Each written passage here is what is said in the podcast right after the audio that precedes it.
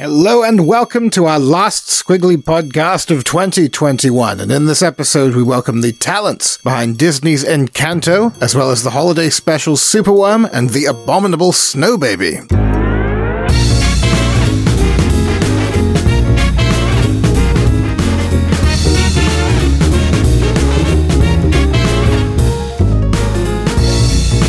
Hello there, folks. Lovely to see you all.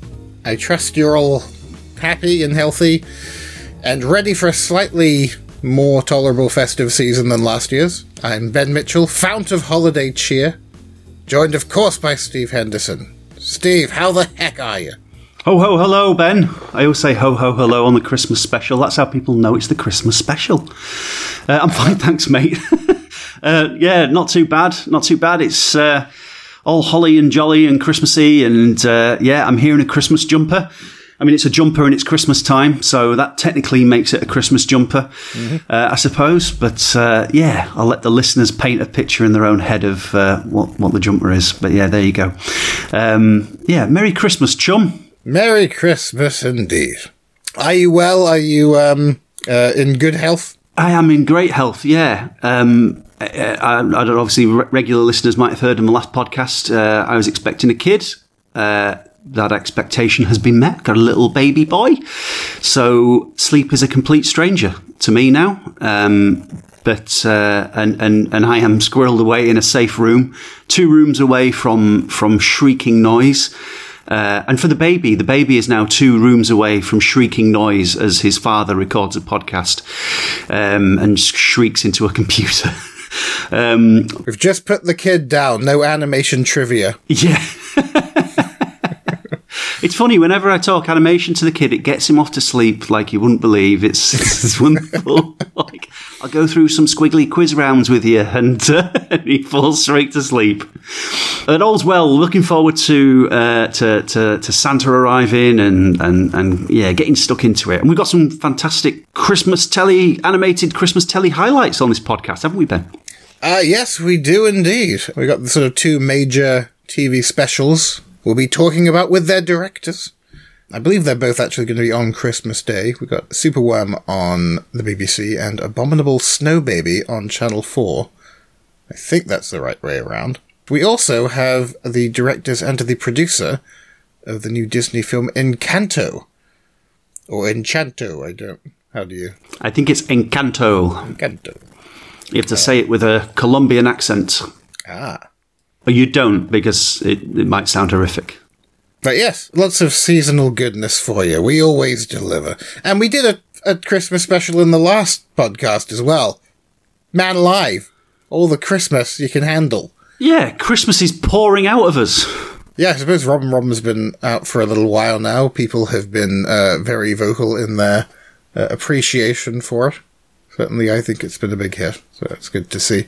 Uh, since then, what else has happened? Well, MAF. Uh, I mean, basically, MAF was just about to kick off. I guess the last time we we put out a podcast, or it had just kicked off. Yeah, and uh, yeah, that seemed like good fun. Well, certainly, um, I had a lot of fun doing the quiz. It was great, wasn't it? We had some we had some amazing fun. We had people use their phones. We did this kind of online uh, type the answers into your phone quiz system which seemed to work okay. We we got lots of uh, some fun interaction there. Uh, as as with usual, we kind of we we, we put them together. Uh, the quiz, but um, uh, Laura Beth really got stuck in this year. Last year, she did a fantastic round on jobs, and this year, um, I'm, I'm, she, she won't mind me saying this, but this year the power went to her head and she went crazy. and she had the, the most difficult questions that we've ever put on at the quiz. And it was such great fun. It was fantastic, and people were really scra- They really had to work hard. And I remember I've, I've got this. Um, I nearly tweeted it. It was a, a, text message I sent to Laura. I think he was on. It was the same group that we were all in, Ben, and it was something like. Um, I said, "Do you not think these are too hard, Laura?" And she was. It was something like. It reminded me of the bit in Rocky Four where uh, you know where the referee turns around or somebody turns around to Ivan Drago, who's just you know knocked Apollo Creed to the ground and and he says, "If he dies, he dies." like, and it was like, and Laura Beth was like, you know, they have to work for it. You know, it's like really kind of really super harsh. But everyone who got involved in the quiz um, were, were were absolutely. Um, uh, you know, they, they loved it. It was, and, it, and we loved it as well. I'm sure. I speak on behalf of all of us. We love putting it together, and we love uh, getting people's reactions. Um, even though right at the very end we, we realised that you know with us all doing separate rounds, the answer to ninety percent of the questions was the Nightmare Before Christmas, um, which which is always it's always good, isn't it, to, to, to go through everything before you go live. yeah, if in doubt, just take a punt on Nightmare. Yeah, yeah. And I even I even made that joke halfway through the quiz, not thinking that there would be any answers that were the Nightmare Before Christmas. And I think it was about three more answers that were the Nightmare Before Christmas. It's hard not to know our favourite film between the three of us if we had to pick one. Uh, you know. but yeah, um, yeah, it, it's uh, uh, yeah, it's great. It's great uh, to uh, to be back uh, doing a, a, a, good old squiggly quiz. It'd be nice to do it in person next year, uh, up in Manchester, with a heaving, groaning table full of uh, quiz prizes and uh, groaning tables full of. people taking the quiz when when you and I sing the do the music rounds and sing them along. But yeah, looking forward to that. But yeah, MAF went well. Um, I uh, I don't remember any of it. I think I've I've blocked it out of my memory like uh, somebody with uh, post PTSD. Uh, genuinely, um, it's uh, yeah, it takes a lot to put on an animation festival, but putting on an online and an in-person festival uh, was a bit of a uh, with a baby that had just arrived as well was uh, was was extra extra fun as you can imagine. But uh, it's an extra pair of hands. Yeah, exactly. And you know what? It's an extra seat. it's an extra seat filled for Family Day as well next year, so we can we can give those figures back to the BFI and say, "Yep, an extra extra one member there."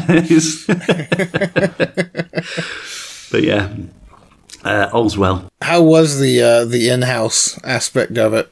It was great. It was yeah. fantastic. We we had some we had some great audiences. Um, we we showed um, Spirited Away because it was the 20th anniversary of Studio Ghibli's uh, Spirited Away, and we literally had people climbing over each other to get in to see the film. I think people were really excited about the fact that they can see stuff in the cinemas again until uh, our good friend uh, Omicron um, turned up.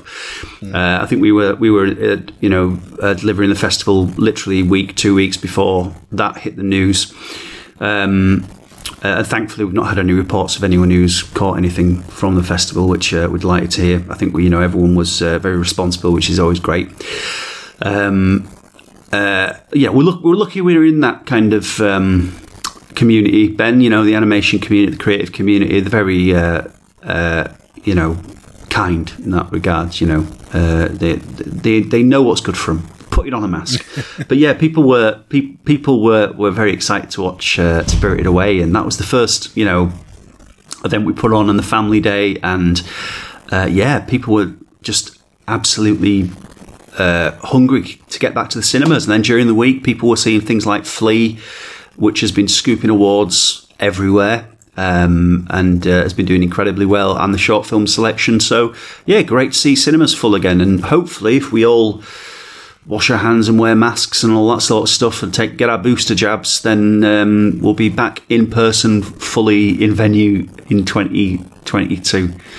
Um, and yeah, we'll we'll see, won't we? Fingers crossed. One of the last minute additions to the festival this year was uh, a, a Q&A with the, the uh, writers, co-directors um, and producers of Encanto, which is the, the new Disney thing. Um, new Disney thing, blimey. Um, that's, uh, that's, that's that's that's I'm layering on the praise too much there. Um, but yeah, the new the new Disney feature film, um, and uh, that was one of the the more fun kind of ways of seeing that film. Because obviously, I'm up in Manchester. Um, and whenever we want to see something, Ben, we're quite lucky at Squiggly. We get sent a, a, preview link, don't we? We will get a little email and we'll get a, sent a preview copy of a film or preview copy of uh, a TV special, and it'll have one of our emails blazoned across the screen so we don't um, uh, burn off DVDs and sell them at the uh, car boot sale. or any of that sort of stuff, which is, I'm sure, people think we're going to be doing. Um, but Disney went one extra this year, and they they said that we, I wasn't able to see a preview of Encanto unless it was in a cinema. And I said, "Well, I'm in Manchester. What are you going to do about that? I'm not coming down to London." And so they that we had to hire out a cinema to watch Encanto, which uh, was brilliant. They also sent security guards down as well. So there was like me and a couple of other MAF people in this huge cinema, and then some security guards that Disney had hired to come and watch the film with us. Um, and uh, and that was a quite an unusual experience talking to the security guards, and they're like, "Oh, real? Is it the new Bond film?" Or we're like, "No, that was months ago. This is this is the Disney film." Oh, I didn't want to see that. It's like, I, all right, don't, I didn't ask. yeah, actually, exactly. yeah. Well, you can play on your phone, I, I, I bet, I guess, because you know you're the guy who's supposed to stop people playing on the phones. No one's going to stop you, mate. So you know, just do what you like. Play Angry Birds while while we're watching the film in the background.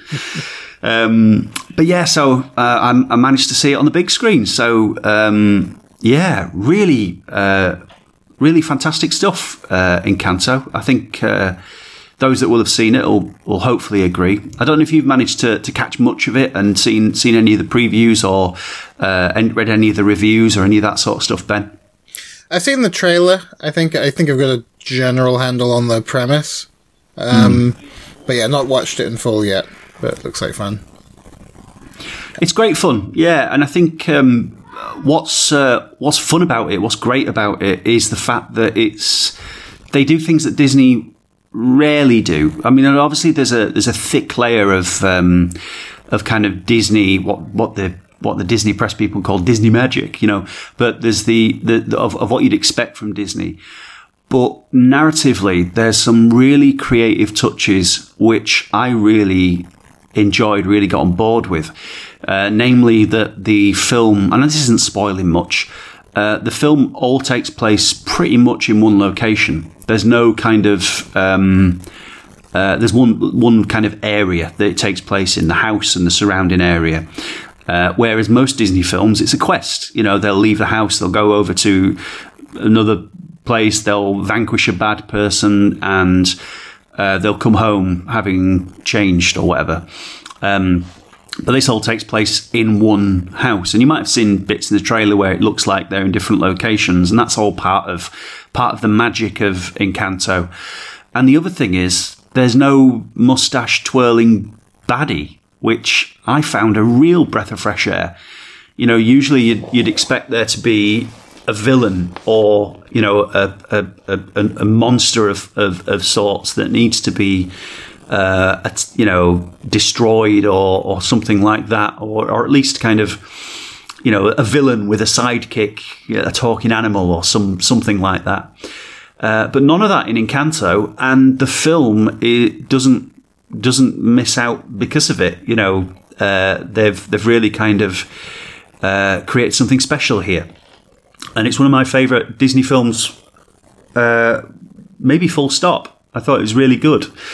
Uh, certainly a lot better than Raya and the Last Dragon, which was the last one that I saw. I don't know if you got you've seen that one on Disney Plus yet, but um, yeah, it's certainly a lot better. If people were left a little bit wanting at the end of Raya, uh, then Encanto will certainly uh, fix that um, fix that particular need. Well, that's certainly a good sign. I think that, you know, there is a bit of a concern, especially with all the churning out of the quote unquote live action remakes and the, the attitude, I suppose, to the legacy of animation within Disney and just also the fact that Disney has become this sort of all encompassing, like it's everything now. like it's, it's pretty much anything you've ever heard of. Oh yeah, that's Disney now yeah, so you do you know, there is a kind of concern of like okay is this going to be diluting things a bit so if there is still care and, and thought going into the stories and the characters and the world building of these films it's a it's a reassuring thing to hear if anyone's not seen it yet, uh, I'm sure it'll end up on Disney Plus before too long. If you don't want to venture out into the cinemas, but uh, I would absolutely recommend it.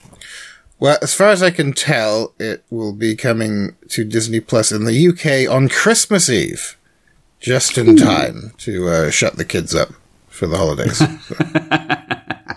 yeah, there you go. There's, there's an hour and a half of, your lives back, parents. you can fill it up with whatever you want. Shall we hear from the directors of Encanto? Mm, let's indeed. Get their get their take on the film. I, I assume it will be a positive one. Let's see. Might not be. Well, this is Jared Bush and Charisse Castro Smith, and they're talking to Squiggly's Martin Warren. Take it away.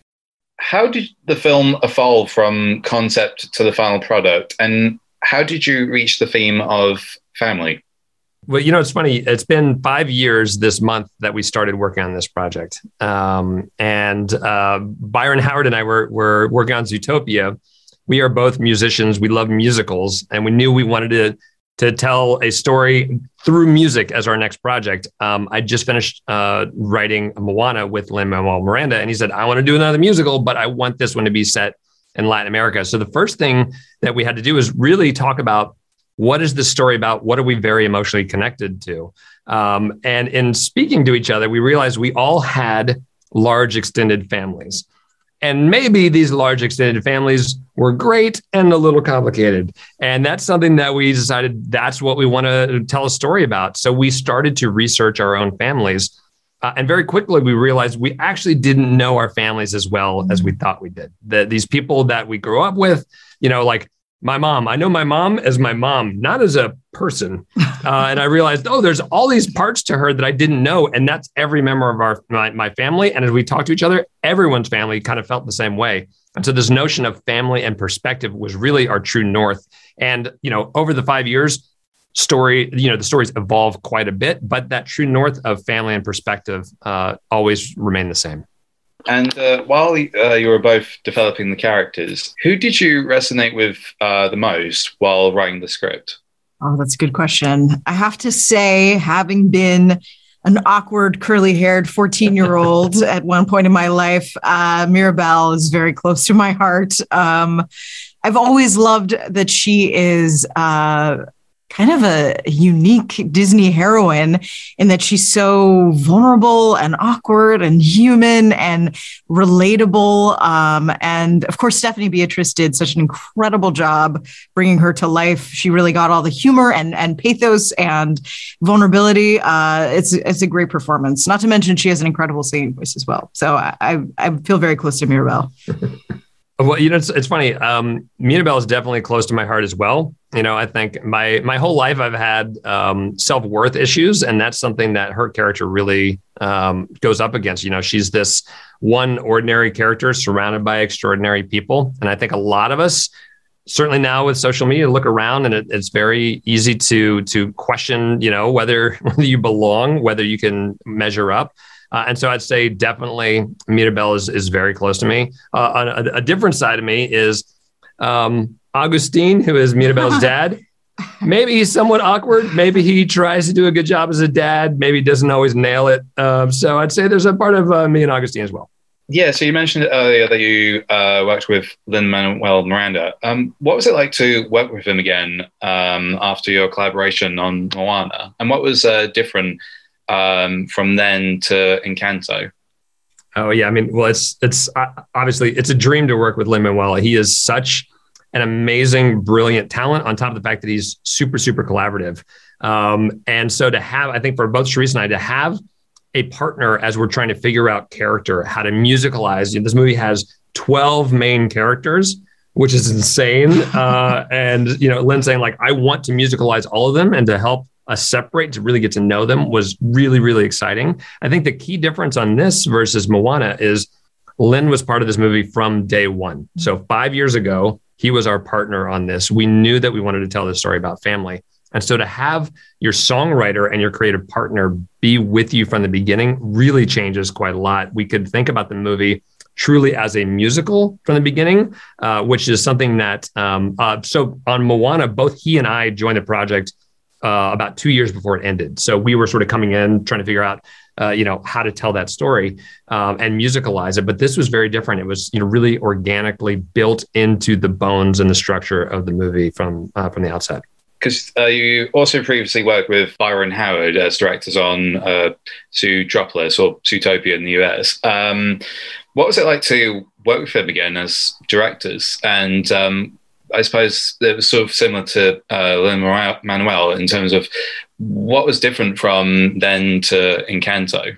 Oh man, well, uh, like Byron's one of my favorite people of all time. He he hired me on Zootopia ten years ago, um, and we are like we always say like it was like a, a, like my long lost brother. We're we're very very uh, similar. We have very similar sensibilities, and he's just the most kind, pleasant person to work with. So um, my experience on Zootropolis was fantastic uh, because he's so collaborative and also just wants to have fun and have a good time. And he's visually amazing. He really loves uh, deep character dynamics and those emotions, but also just bringing that entertainment value. So that's definitely something as we jumped into this project that we wanted to do the same. I see. I think that the key difference this time around is that this is really a movie about perspective and seeing things differently. And so I think for Byron and I had a great time in Zootropolis, but we knew for this movie that we needed a perspective outside of our own. And so that's where Charisse comes in because we realized that we were like, we need help. We need a smart person who can do this. And uh, and we were very lucky to also work with Charisse. So it's it's been a really it's it's you get to know each other really, really, really well. Uh, you know, it's these these movies are therapy. Uh, so I've had I've had ten years of therapy with Byron. I've now had almost four years of therapy with Charisse. So yeah, we we know all the goods at this point. Yeah.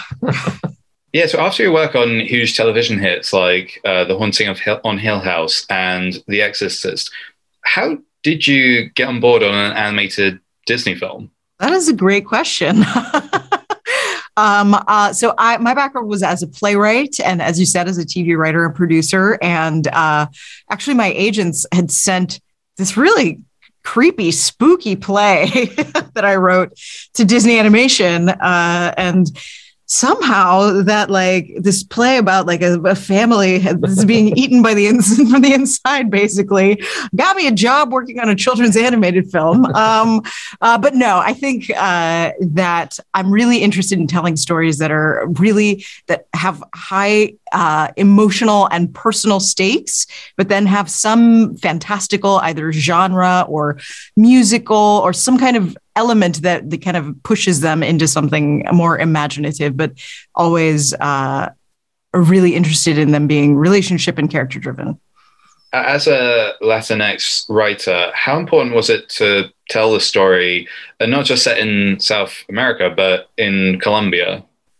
Uh, absolutely. I mean, uh, we did a ton of research over the time that we were working on this movie, which was so critical to making the movie what it was. We had a Colombian Cultural Trust, uh, which is a group of architects and designers and cultural experts and filmmakers who we met with on some cases on a weekly basis, who were reviewing all the scenes, looking at the script, really helping us dive in and understand how we can make the movie more and more specific to that beautiful, vibrant country. And um, and I'll say more generally, uh, myself coming from a Cuban American background, it's so special to me that this family represents the diversity that exists within a lot of Latinx families and that we don't really get to see on screen. So it's a really exciting component of this. So that was Jared Bush and Charisse Castro Smith, directors of Encanto, and Martin also got some time with the producer Clark Spencer. So let's have a listen to that, shall we? As someone who has produced Disney films since 2002 with the likes of Lilo and Stitch and Wreck It Ralph, what makes Encanto different to you? You know, one of the things that I had never done, I've had the opportunity to produce five animated features at Disney Animation, was a musical. So when I heard that Jared Bush and Byron Howard, the directors on Zootopia, who I had worked with on that project, were doing a musical with Lin Manuel Miranda, I was in. I was like, I have to be a part of this project because I've always wanted to have that challenge of how do you bring you know musicals to life at Disney Animation. And what was the um, biggest challenge or obstacle you faced as a producer on the film? You know, I think there were there were a couple, if I may. One is, I ironically, I thought to myself that a musical might be easier in some ways. I thought, you know, you have a songwriter, they're writing the songs, they're helping tell that story. That might make the storytelling slightly easier, but it's not. It's infinitely more complex because you got to figure out where do those songs go, and and you have to have the right moments for the songwriter Lin Manuel Miranda to be inspired by something, so he has the song in his head, and then once the song comes out, you got to record all of the actors. There's many ensemble songs here, and we have twelve members of the family. So you got to record all 12 people in different parts of the world and then bring that together. And then you got to bring choreography to it. So you have to have choreographers as part of that to say, what is the dance element and how does the movement going to work? So it just layers complexity upon complexity upon complexity. I also think, though, that the story itself is a, is a really ambitious one for Disney animation because we typically tell stories where it's a buddy film. It's usually two characters, maybe three, that go off on a journey or a quest. And this one is about 12 members of a family. And within 90 minutes, we have to figure out how does the audience fall in love and understand all 12 members of the family. Even though the story is Mirabel's, you need to know the entire family from that standpoint. And then the last piece I'd say is I think this is one of the most visually complex animated films we've ever made at Disney Animation. When you look at the amount of detail that's on the screen, when you look at 12 main characters, when you think about the music and the choreography, when you think about the layers of clothing and that each character has completely different hairstyle that all has to move, that's really complicated. And then layer in that the fact that we had to do this whole production from home. 650 people spread out in different homes. To me, all of those were, were challenges. And, and as a result, I'm incredibly proud of what the end result is and that we were able to get that all done. So Disney Plus has become such a huge streaming service uh, over the past couple of years. How does the platform benefit Encanto or vice versa, uh, as well as other animated films? You know, I think there's a couple things. One is oh, I, am so excited that we get, you know, sort of two big opportunities with Encanto. We're going to release that in number, November 24th, two theaters around the world. The audience gets to go see it on the big screen. And then on December 24th, in markets where Disney Plus is, it will be available on Disney Plus for families to watch. This is a family film. It's joyous. There's music. It's beautiful to look at. It's like the perfect thing to have during the holidays. So I think what's exciting is we can bring it to people wherever they are, right? We can do that aspect of it. But there's a second piece to it too that is really exciting is at the end of a film like Encanto, you have this bittersweet moment where you have spent five years creating this story in this world and you've fallen in love with these characters and you have to say goodbye it's getting released to the world and the film is done. But Disney Plus gives us this incredible opportunity to go back and explore those characters and the worlds again. We're doing it with Zootopia Plus and Baymax, which are coming to, to Disney Plus in 2022. And we're doing it with Tiana and Moana, where we get to go back to those two great characters and bring music uh, again back to, to the screen, but do it through Disney Plus. So I, I think for me, it's a really exciting time at Disney Animation. And what was it like to collaborate with Yvette Marino, who was a first time producer on the film? You know, it was it was so great to have Yvette Marino on this film working with me. We we partnered from the very beginning, and Yvette and I had worked on Wreck It Ralph together. She was a she was a, a the production supervisor of lighting, and we had really gotten to know each other deeply at that moment.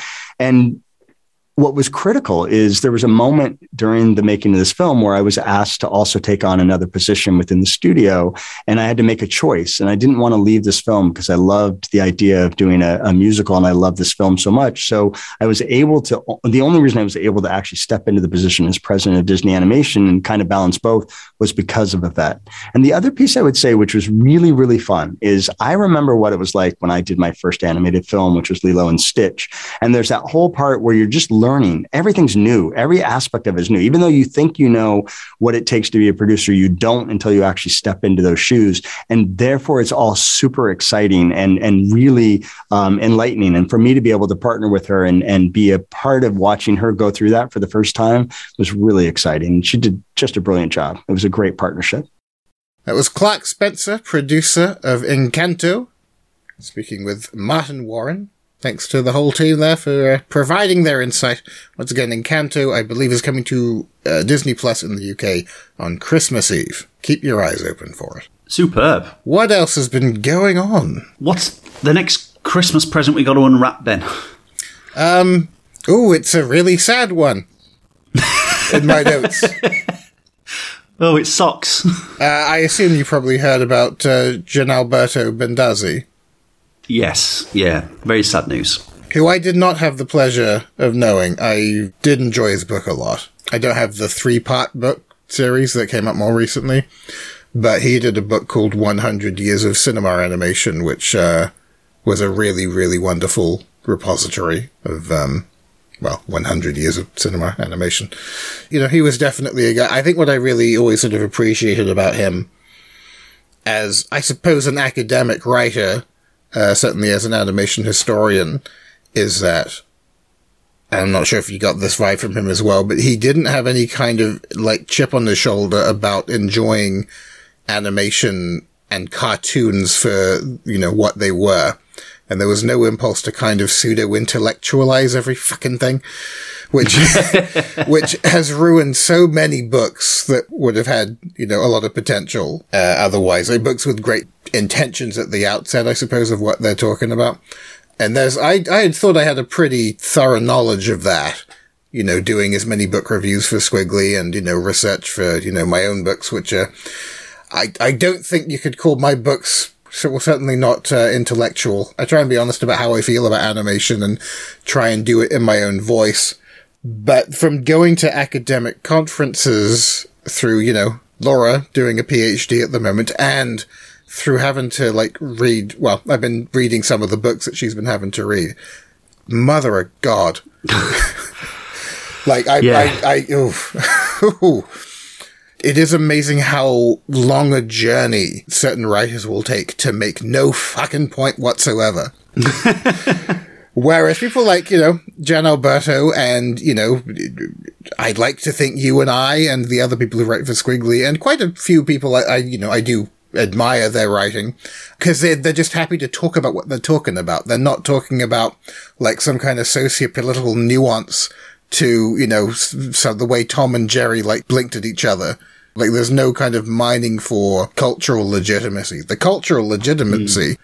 Should speak for itself. But some people, I don't know, maybe like, you know, something about their parents or their peers kind of giving them grief for like liking cartoons and they kind of fight against that to really kind of overcompensate the other way. It's just when, when people have an idea, like a, a you know a, a, a philosophical idea, and then they fit a cartoon around it, mm, Yeah. and and you can tell when some people you can really tell when some people just want to talk about a philosophical point, and then they'll stick. A, a, a you know a, a cartoon around it, or they'll stick an animation around it, or a short film, or something like that. And it's it's yeah, it's it's it's difficult, you know, to to kind of avo- Sorry, um, there's uh, there's a there's a murder taking place in the room that I'm in. Um, obviously, it's Christmas. We're in a family family environment. We're in the family home. You can hear them screaming in the background. Tensions are high. Tensions tensions are high. Uh, one of the kids has probably found a toy or something. But yeah, obviously, some some academics do like to take uh, their own want to make a point about you know a philosophy or something like that, and then they'll stick an animation or a cartoon around it, uh, and they'll spend the time talking about the you know the the philosophy and and, and kind of ignore the cartoon and, and and stuff. But you know what Giannalberto Bendazzi did was what, as you say, Ben, it was plain it was plain talking stuff. Uh, he got there nice, nice and early as well in the career. He really influenced a lot of people. Um, his writing for me is is is really up there. It's clear, it's concise, it's precise, uh, it's well researched, um, and he's. Uh, I, I had the pleasure of meeting him. I met him a, a couple of times. I met him at um, Padova um, at an animation conference. I don't know if I actually. I may well have said this at the on the podcast in the in the past, but um, he gave what I think was one of the shortest uh, presentations I've ever seen at an academic conference. um, but you know, he's he's Giannalberto Gian, Giannalberto Bendazzi is a rock star who I can't say his name, obviously, of, of, of animation academics. So he was he was kind of forgiven for it. But um, his point was that he was going to reveal the earliest piece of abstract animation and everyone was like, "Wow, this is exciting." And so he he played um, uh, uh, Émile Émile Cohl's um, Phantasmagorie, and there's a bit where they're in the cinema. You might you might recognise this when they're in the cinema, and on the screen is basically a swirly line. and uh, he gets up, he plays, he says, "Play the film." He played it, and he went, "There it is, there it is, the first bit of abstract animation." And he might as well have dropped the mic and gone, "Yeah, Bendazzi out." so, you know, like, see you later, suckers. Uh, and it was like that was it. It was it was like one of the shortest things. I was thinking, you know, if I had a if I had a library of books like him, and if I'd delivered papers like him, you're allowed to stand up and say, "This is it." Plain and simple. You can talk your way around the philosophers all day long if you want, but this is this is the information you need if you need it. Here it is. Here you go. Mm. Yeah, it was. Yeah, it was such a such a nice man as well. So um, yeah, uh, he he was uh, he was the timekeeper on, on my talk as well, um, and uh, there was a there's a typo on my name on the uh, in the brochure, and it, it was in Italy and I forgot to put the N on the end of Henderson. So I was Stephen Henderson. So I was, announced up by him, by uh, to Stephen Henderson. so I like that. It's quite European. It I is. Think it fits the vibe. Yeah. Which is quite nice. Um, but yeah, we, we spoke afterwards, um, and now uh, certain academics still call me Stephen Henderson, which is quite nice. Um, yeah. Um, yeah, but yeah, it's, it's it, he will be missed. Uh, his books, uh, you know, remain, and if you want to get you know straightforward information about animation from people who absolutely adore the craft, um, then then he, he's he's the person to go to. And he was obviously he was something as a crusader as well, wasn't he, Ben? He he, he was the mm. person who really pushed for. Um, uh, the you know the reveal that the first animated feature film was made in 1917 um, with uh, and he made uh, you know big connections with um, Quirino Cristiani um, the the guy who who, who did um, uh, the Apostle the the first animated feature film in 1917 I think I said. Um, and he wrote books about that and I think he he personally knew um, Quirino Cristiani as well. Wrote to him when he was a you know a, a, a, in his in his early years as, a, as an animation academic as well. Um, and uh, yeah, really made a point of of, of uh, correcting the history books as well because it's you know we, we, we know this pain, Ben. You know, animation people say, oh, Steamboat Willie was the first ever animation. No, it wasn't. You know, not even mm. close. Mm. Um, it's uh, and, and, it's people like uh, Giannalberto, Giannalberto Bendazzi who uh, who really kind of uh, set the record straight, and uh, you know we're all the richer to have had him and his work, uh, and it makes it all the sadder that he's now left us. But he's got such a marvelous legacy to leave behind. Yeah, got some fan mail, sort of, not really. I don't know if you clocked this. On the last episode of the Skwigly Animation podcast, we got a bit of fan mail. Um, this was a bit of a head scratcher, but um, it was it was delivered to us via the comment section of the SoundCloud stream, oh. which is sort of the main entry point of the um, the Skwigly podcast, and then it gets distributed to various other platforms. But yeah, SoundCloud is what we kind of put it up to, and you can directly comment on the stream at certain points, which I don't think you can do on Spotify or anywhere else. Mm. So, uh, a little interactive tidbit for anyone who wants to do that. Usually it's people going, I can't hear what that person is saying because the Zoom audio goes a bit weird. Um, so as you recall, we interviewed, uh, Mikey Please and Dan Ojari for their film Robin Robin. Local stop motion film. Everyone enjoyed it. So yeah, we had a, a, a comment on this and I, I'm, I'm baffled by this. Why was Skwigly not interested in interviewing us about Strike? Three question marks. We made a stop motion feature and no one cared? Three more question marks. And then he's written ODD in all caps, which took me a while because I thought that was an acronym. But I think what he's just saying is odd. Uh, this gentleman, I believe, is Trevor Hardy, the director of the film Strike, who is upset with us because we have not interviewed him about the film Strike, which was, as I recall, a pretty low budget independent stop motion feature for young audiences about uh, animals playing football. Um, here's the thing. We interviewed him. the week the film came out. And we were like, I don't know how many other people did, but we definitely did. Like, even if you're like you're like upset that the world is ignoring you and not giving your films enough. I what? I don't know. I just found that interesting. Wow. Maybe you want it to be on the podcast. I don't know. Maybe he thinks a, a, a, an interview has to be audio.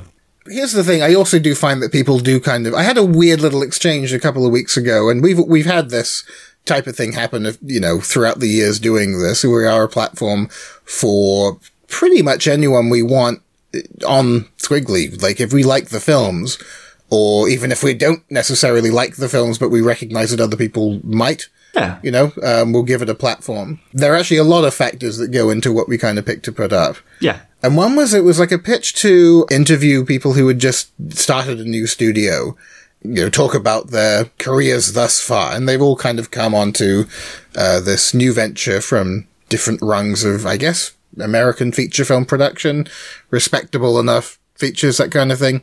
I, I didn't really see the sort of point of doing an interview with them about the stuff they had done before with other studios if they're starting a new studio. But I said, hey, look, I think it's great. Sounds like a great group of people. You know, whatever projects you have on the go when they come out, send them our way. We love to champion new studios. It was a very kind of uh, women heavy team. I think that's good as well because I think we're finally kind of making proper strides on that front. But also, like, I don't think that in and of itself is a, is a story. Yeah. Anyone can go to a company's house and set up an animation studio, and yeah, that's it. You know, it's not like, you know, we know you have to make something for us to care at all. But I did sort of counter this thing like, okay, well, probably don't have time to do an interview. It's Christmas. We've got a million and one things and all of us are busy. But, you know, if you can send me a press release kind of detailing this stuff, who the people are, Yeah. you know, that's the kind of stuff that goes up in our business news quite regularly. And I just got this very kind of catty thing back of like, no, it's an interview or nothing. and then, all right, bye. Yeah. Merry Christmas. And that's, this isn't from the studio, but this is from the, the press person that's been hired by the studio to like oh. cultivate good press relations. And so I, I don't think that's a really good approach personally. I feel like press people, I don't, I don't want them to kiss my ass. I don't need that, but like, Yeah. people who I think kind of they recognize, okay, this isn't for you. Maybe this other thing will be later. Yeah, exactly. There's a guy who emails me like every other day and one in 11 things he sends me is applicable to our remit. And he knows that, but he keeps emailing me anyway, just in case, because I think, you know, he doesn't really 100% know what our remit is at this point, but he's got a job to do and Yeah, we're on a list. and that's fine. You know, that's that's what we're here for. So yeah, I was I was all for giving that studio a bit of a signal boost. I'll keep an eye on them, see what they come up with, maybe. But I, I, I wonder now if they produce something interesting and they have the same press person, and I come back and like, oh, do you want to do an interview? And I was like, no. you had your chance. Skwigly and deep. You should have interviewed us when we were ordering the stationery. when we were getting the keys cut for the office. You should have interviewed us then, you bastards. Anyhow, if you want to learn about Strike by Trevor Hardy, uh, go to skwigly.co.uk slash Trevor dash Hardy dash Strike. And you can see a quite lengthy interview with him. You know, um, not sure why it got eternal sunshine out of his head, but uh, there you go. You're doing good work. What else is going on? Let's do another interview, shall we?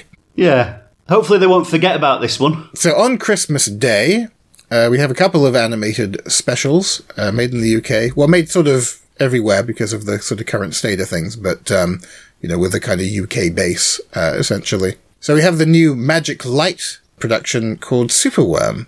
Which uh, is another adaptation, as Magic Light often do, of Julia Donaldson and Axel Scheffler. Their picture books, which are of course hugely, hugely popular, and their relationship with Magic Light goes back a very long way. I think probably it's got to be like 10 years, right? The Gruffalo. Uh, uh, if you Google it, it will surprise you. Oh, 10 years, maybe, yeah. Uh, about, um, ooh, about 12 years. December years, 2009. And so, of course, we've done a whole bunch of films with them. Various adaptations, Room on the Broom Zog, Stickman. Not always Julie Donaldson. Sometimes they did Roald Dahl one year.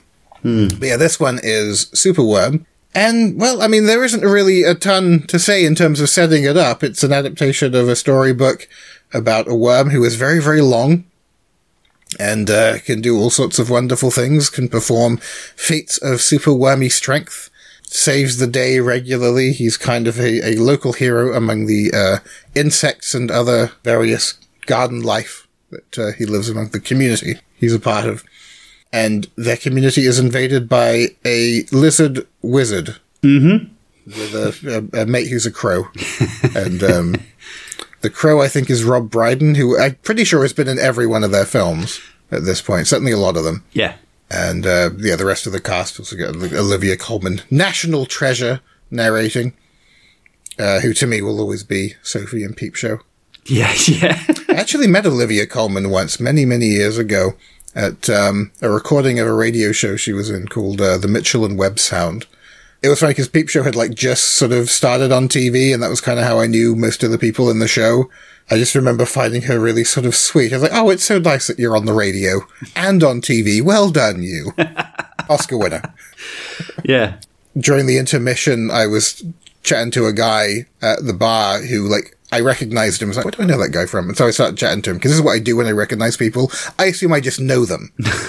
I don't think, oh, I might know this person from something and they don't know me at all. But he, he saw that I recognized him and struck up a conversation. So we're sort of chatting, just small talk. And in my head, I'm like, who, do- who is this guy? Why do I know him? Anyway, about five minutes into the conversation, because it took a while to get our beers, I realized, oh, I know him. He's Super Hans. and I'm like, you know what, mate? I've just realized where I recognize you from.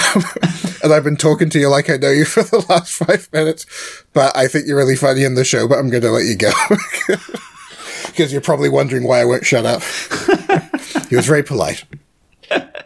Got a beer out of it as well, which is pretty pretty good. But yeah, these these uh, plenty of celebrity guests in these in these kind of Magic Light shorts, isn't there? This uh, Matt Smith as well. I think um, voices the worm. It's weird, isn't it? These these Magic Light ones. I mean, the only kind of slight criticism I have for these otherwise amazing anime. I'm not going to criticize the animation. I'm not going to criticize the design, the animation, any of that sort of stuff. But every year it's like you know Olivia Colman, Rob Brydon, Matt, you know all these sort of big sort of superstar names, and they get like one line, two lines, three lines, and I'm not expecting them to read the phone book out or any of that sort of stuff. I know it's it's kids stuff, but there's the, you always hear when people say, "Oh well, I had to do it because my kids, oh my kids, they they, they made me do, you know, they made me do it." It's like the animation producers have gone, "Yes, yeah, right. Who's got kids? Who's got nieces and nephews? Who's going to be like, let's let's get them to read out three words, and we'll, we'll be able to plaster that all over the Radio Times that it stars Olivia Colman or that it stars, you know, uh, or, you know this, that, and the other." I, one thing that they kind of mention in the interview is like the, the how strict they have to be when it comes to adapting these stories and expanding on them. Mm-hmm. Is that the text has to be pretty much untouched. The you know for the actual dialogue and the text from the storybook, they can't re- or they try not to expand that. Hmm. So that's why I think the characters speak so infrequently because if you are to read these books aloud, you're probably going to be done in like two or three minutes. Yes, yeah, but they need, you know, they got to fill half an hour. You know, to find a way to do that, you're dealing with mostly sort of physical action, you know, uh, physical comedy, things that kind of, and this is the thing that, you know, maybe, I don't think it's too disruptive, but it does stand out is that because of course it's all written as rhyme, like that sort of poetry verse narration in the writing. And so what will occasionally happen is someone will say something and then like 30 seconds later, they'll say the next line of the rhyme. So in that respect, it does disrupt it. But I mean, it doesn't, you know, it doesn't ruin Christmas. it's just an observation. Yeah, and the animation in it is, as ever, superb. Um, some absolute beautiful work. I think this year was uh, the first year put together by Blue Zoo, uh, who did the, the the the animation services on this one. Uh, so it's nice to see a UK studio getting involved in uh, in these UK TV specials. Yeah. Cool. So we have an interview with the directors, Sarah Scrimgeour and Jac Hamman. Shall we hear what they have to say about making Superworm? Let's listen. To start, it would be great to learn a bit more about you both and your respective backgrounds and what kind of ultimately led you to animation. Yeah, sure. Um, well, I I actually out of high school I, I studied animation, so I got I got on that bandwagon uh, straight off the bat. Um, and I these magic light shows have actually you know have have been most i've worked on these sort of most of my career um, i started on uh, stickman in 2014 2015 as a um, just as a, a, character modeling artist and uh, and compositing artist and then um, through all the different projects i kind of climbed my way up um, eventually to compositing supervisor on um, on revolting rhymes um, and sort of uh, kept that position until uh, until all the way up to Zog. And then on Snail and the Whale, I became the art director on that. And um, and then on Superworm, uh, yeah, this is this is our first directing gig. Um, obviously, as a as a team, but also as individuals. Uh, this is the first time we're we're um, we're directing, and yeah, that's kind of been my sort of traje- trajectory. What's a tough word? Uh, so for me, it's uh, similar. I, I started uh, at Triggerfish Animation Studios. That was my first proper proper job. Um, I'd, I'd done a bunch of illustrations, small animation jobs before that, but uh, my first industry job was on Zambezia, which was their first feature film. It was the first, one of the first big feature animation features in South Africa. Uh, and at the time, domestically, it was like really successful. So that was quite exciting because it was at the start of an industry almost. Um, and then followed that up with their second movie, Kumba, and then um, I did a bit of uh, work in uh, advertising, uh, you know, animation, animation for, for commercials and uh, short form stuff, and then some uh, uh, TV series stuff at another studio, and then eventually made my way back onto the Magic Light film. So my first one was Highway Rat. Um, and then was Revolting Rhymes, and then all the way up until Zog, where I got my first uh, animation supervisor, animation director gig. Um, and then Zog and Flying Doctors, which is second time in that role, and then uh, straight on to uh, uh, Superworm as director. I animated a couple of shots on on Snail and the Whale, but uh, yeah, Superworm is the first one that the whole you know did the whole duration as a director, which was pretty exciting.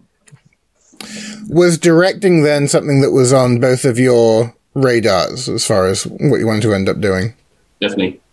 Yeah, absolutely. I think um, I think it was it was certainly something that we both sort of had ambitions for, and um, and you know the way it sort of it came about, we were um, we were on a trip with sort of like a team trip um, post Snail and the Whale. Um, the, after the completion of that, we went away with some of the team members and um, Michael Rose and Martin Pope, who obviously are the producers at um, at Magic Light, were were on that trip and. Uh, and it was a very sort of relaxed environment. You know, everyone uh, was sort of post snail and the whale, so all the stress was over, and everyone was kind of just relishing in the in the completion of that. And um, and that's where we got asked to direct Superworm. And it was it was I mean it was an amazing surprise. It came completely out of the blue. Um, and we're in sort of like you know the South African bushveld, so it was it was quite a setting to uh, to receive this news. Like, we were sitting by the pool, like in board shorts and like a vest, you know. then we go over and have this chat with uh, Michael and Martin, which is yeah, it's quite a surprise. Nice. Um, but it was, it was it was great for us. You know, we um, we've obviously worked on a few of these shows together, but not that closely because we come we have uh, different backgrounds and different sort of um, strengths uh, within the pipeline. Um, but we've always wanted to make something together. We've always sort of you know chatted about collaborating and and, and doing something together. So you know, the fact that they kind of asked us both for this project was just such a such a cool um, such a cool surprise and and it was it was super exciting. Did they have a kind of internal logic then, as far as seeing something in you both and figuring you'd work well together? it's, it's, it's interesting. I don't know because me and Sarah actually have been had been coming up with sort of our own original concepts together and pitching those, but I don't think we ever pitched any of the stuff that we had worked on together directly to them. But I think maybe it, it might have filtered up to them. Um, I think our work as uh, supervisors probably stood out to them. That's probably where they saw us actually working. So I'm, I'm not actually sure. It's, uh, it's it, yeah. maybe it was a bit of a leap, but um, I certainly me and Sarah had been working a lot of stuff that we'd been pitching at Annecy and and I guess I pitched my own project to Magic Light, and, Sarah has had her own stuff, so uh, it might have just filtered up that way. We also, you know, we also have sort of complementary um, uh, strengths. So um, it was it made a good sort of partnership the two of us um, in terms of uh, Yak's very kind of uh, st- uh, strong background in animation, and mine sort of uh, on the asset pipeline, uh, lighting, compositing, and so we were we were really able to kind of um, uh, yeah bring sort of bring a lot to the party from from all angles. So yeah. I'm sort of interested in the uh, relationship then with Magic Light and Triggerfish and what the nature of that actually is.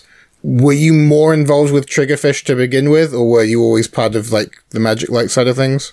Um, I think it's it, it, differs for each of us slightly, but um, but uh, I'd say we were sort of more involved with Triggerfish to begin with. Um, but at least in my um, for me, I was uh, I was sort of brought on for the Magic Light projects. So I never worked um, sort of in any other capacity or on any other shows at Triggerfish. I always worked on the Magic Light shows, and I was sort of contracted um, uh, uh, per project.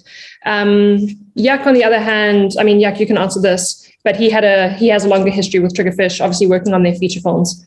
Um, Yak, yeah, I, I think uh, certainly. I mean, that's where uh, Michael and Martin found us uh, because we've been working at Triggerfish and have a history with them and um, but but in terms of how it works, it's definitely a partnership.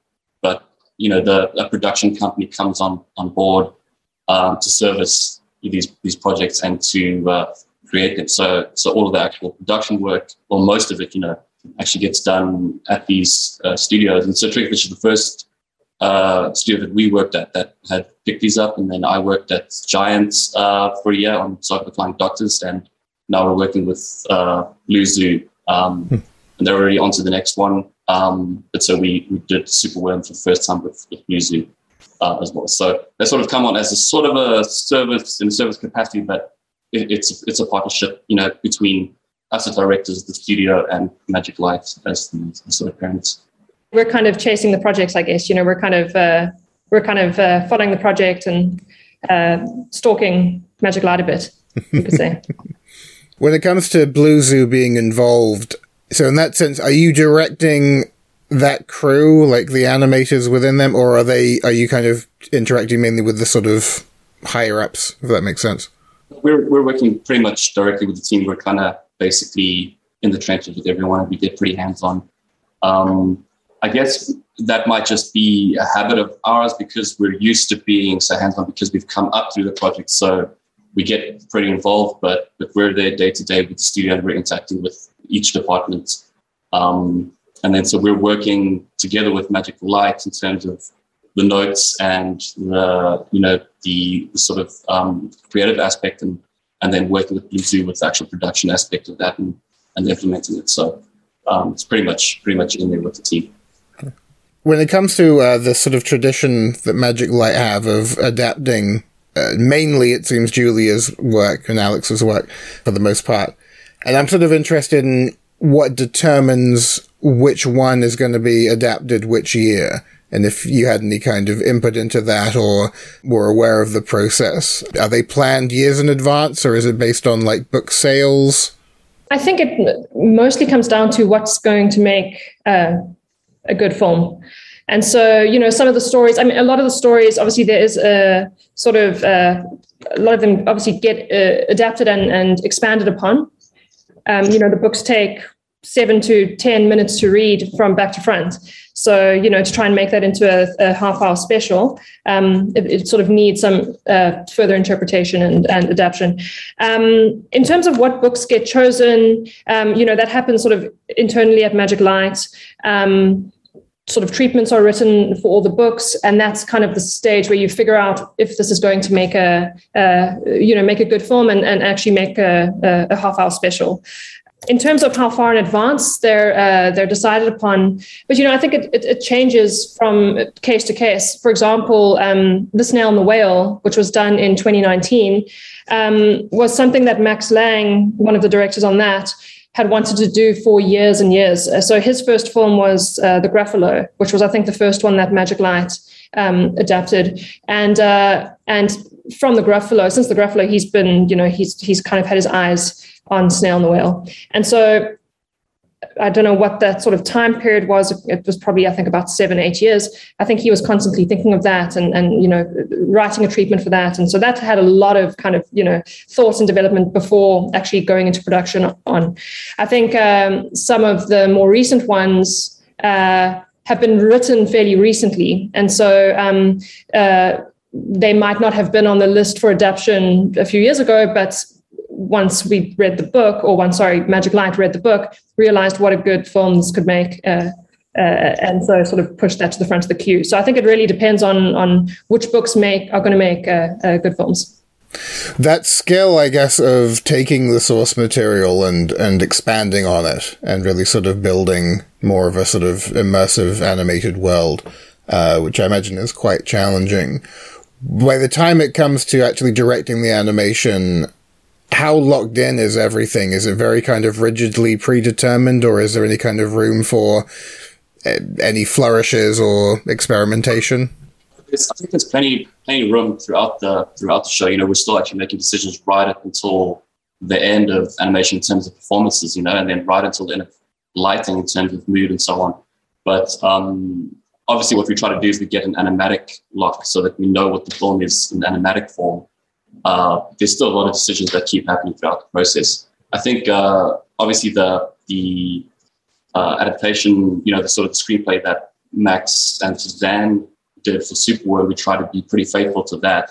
But it's a jumping off point because you know it's two different formats. It's like uh, literary and then visual. So then you have to like make it work and play as a film in, in the animatic. So a lot of inventing and sort of adaptation happens there as well. And then we do try and encourage the artists to bring their ideas. Um, but I, I, would say the animatics getting pretty close to what the film is. Um, and then you can start, you know, Sarah was doing a lot of the, the sort of scratch music and so on, laying that in so that that can inform um, how we brief the, the composer and that sort of thing. And, um, but we do try to encourage like all the artists to like sort of come up with idea because you'll have something that that no one's thought about and just adds like an extra bit of humor or like an extra sort of pathos or something, you know, in terms of uh, each shot, you know, that the performances uh, and how that sort of attracts in the rest of the story. So, um, short answer is fairly locked, but there's there's plenty of room for for experimentation and playing around. Would there be any like examples with this um, with Superworm where that might have been the case, like things kind of thought more on the fly? Yeah, I think there was uh, there's quite a lot of stuff. I mean, there's a lot of the jokes that that sort of got kind of pushed and, and amped up throughout the show. And I think we're also like uh, even inside previs, we're figuring out because that's when you sort of figure out the cameras and that sort of thing. Um, and so, for example, there's sort of a, a gag that came in, a bit of a spoiler alert. So switch off now if, you're, if you haven't seen it. But right towards the end, the uh, the crow gets uh, shot off like a slingshot, and uh, that whole setup was kind of like basically pretty loose until we got there. And so what the previs artist did is he really pushed the, you know, the the lensing so that you get this like very wide angle, which then pushes the, the humor in terms of when the character gets shot off and goes from big and to very small. And so those sorts of tweaks definitely, uh, um, you know, find their, you know, find their way into the, the, film as you go. Are there any other cool examples, Sarah, that we uh, well, I guess it's it's quite interesting because obviously, you know, we are um, locked in in terms of uh, dialogue, the and you know the sort of the book itself. We we we don't add, except for one or two sort of minor examples. We don't change the dialogue or the sort of uh, uh, narration at all. Um, and so every all the kind of um, uh, extra little things that we do um, would be sort of like more performance based.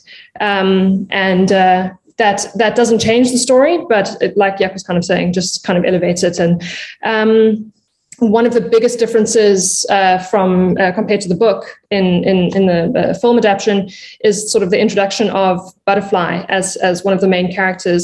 Um, in the book, we don't have her, but in the in the story, uh, we felt like well. Max, Max and Suzanne, who wrote her in, really felt like we just needed someone um, else in the story who's able to um, help move the story along uh, with Superworm. He actually, you know, he gets he gets abducted and and disappears for a while, and so um, that's not. Uh, that's that's not very helpful if he's your main character.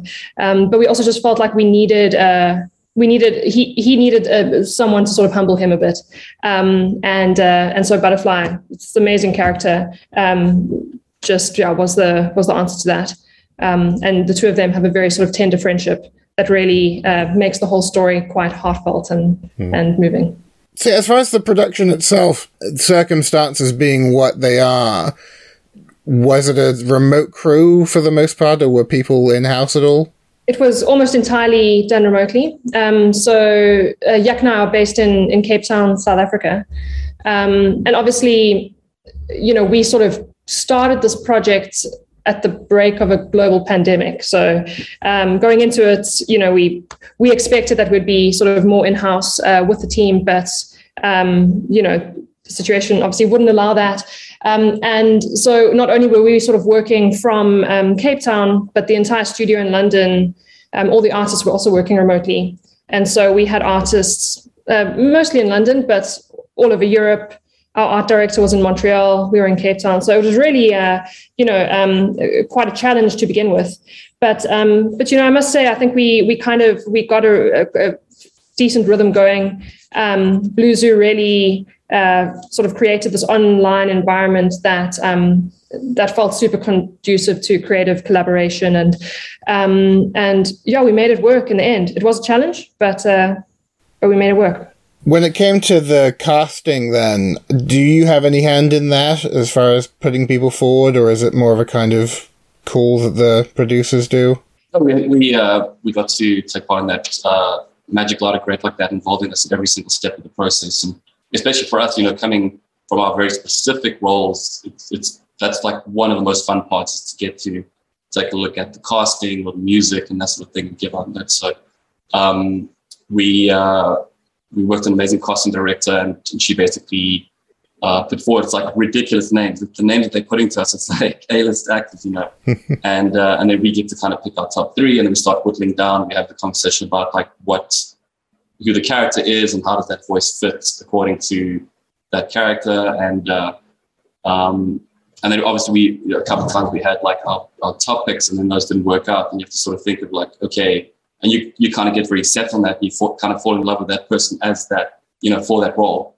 Um, but there's been a couple times that uh, we sort of got surprised with with uh, um, you know people that actually like you know what we've done actually you know one of the actors uh, specifically for for Wizard Lizard I wasn't personally very familiar with him he's I think he does a lot of theater um, and uh, he just like turned out to be amazing I can't imagine him you know us using someone else for that role now um, and obviously, the, the people that gravitated to first are sort of the names that you know. Um, so anyway, it's, it's super fun because you get to sort of trawl through uh, a lot of stuff on YouTube and listen to their voice and sort of imagine how that, that works for, for the character. Um, yeah. yeah. but the, the quality of the cast is and like we couldn't believe it. We couldn't believe the names that were sort of being put forward to us, and and the fact that we sort of you know got the opportunity to work with these these incredibly talented people was it was such a dream come true and um, yeah, such a such a cool part of the process. Something you mentioned earlier about the work you'd done together, like pitching ideas and projects. Is that something that is kind of invited among the staff to kind of uh, submit ideas for possible projects? Not um, well, you know, not not specifically with with Magic Light. I think Jac and I, um, you know, we we try and go to Annecy every year, and um, uh, such a great place to sort of network and, and meet new people and pitch ideas, and and so and so we try and go uh, with something each year um, and you know to sort of test the waters with. And um, and so not with magic light directly. I think you know i, I don't know if, if, if you know Jac um, if that's something that they're open to in, in terms of just like you know uh, uh, cold pitching. But um, but for us, it was more just about um, developing something together, pitching it to uh, uh, somebody uh, who would be interested in sort of collaboration, somebody that we kind of admired, or a studio that would we would have loved to have worked with, or whatever the case is. Um, but it was sort of uh, more done independently of of Magic Light and Triggerfish. Because I guess we've got a direct link to Magic Light, uh, and we had a direct link to Triggerfish. So um, it's hard to know if we could have approached Magic Light with a, you know, just a cold approach and started pitching an idea if we hadn't known them. Uh, but I, I have actually pitched uh, sort of a, a preschool series idea to them. Um, and it's something we, we've had a couple of conversations about, and they're pretty open to that. We've definitely pitched uh, some things to Triggerfish when we were there. And so I guess um, uh, proximity kind of helps. You know, I guess you're, you're pitching it to people you know.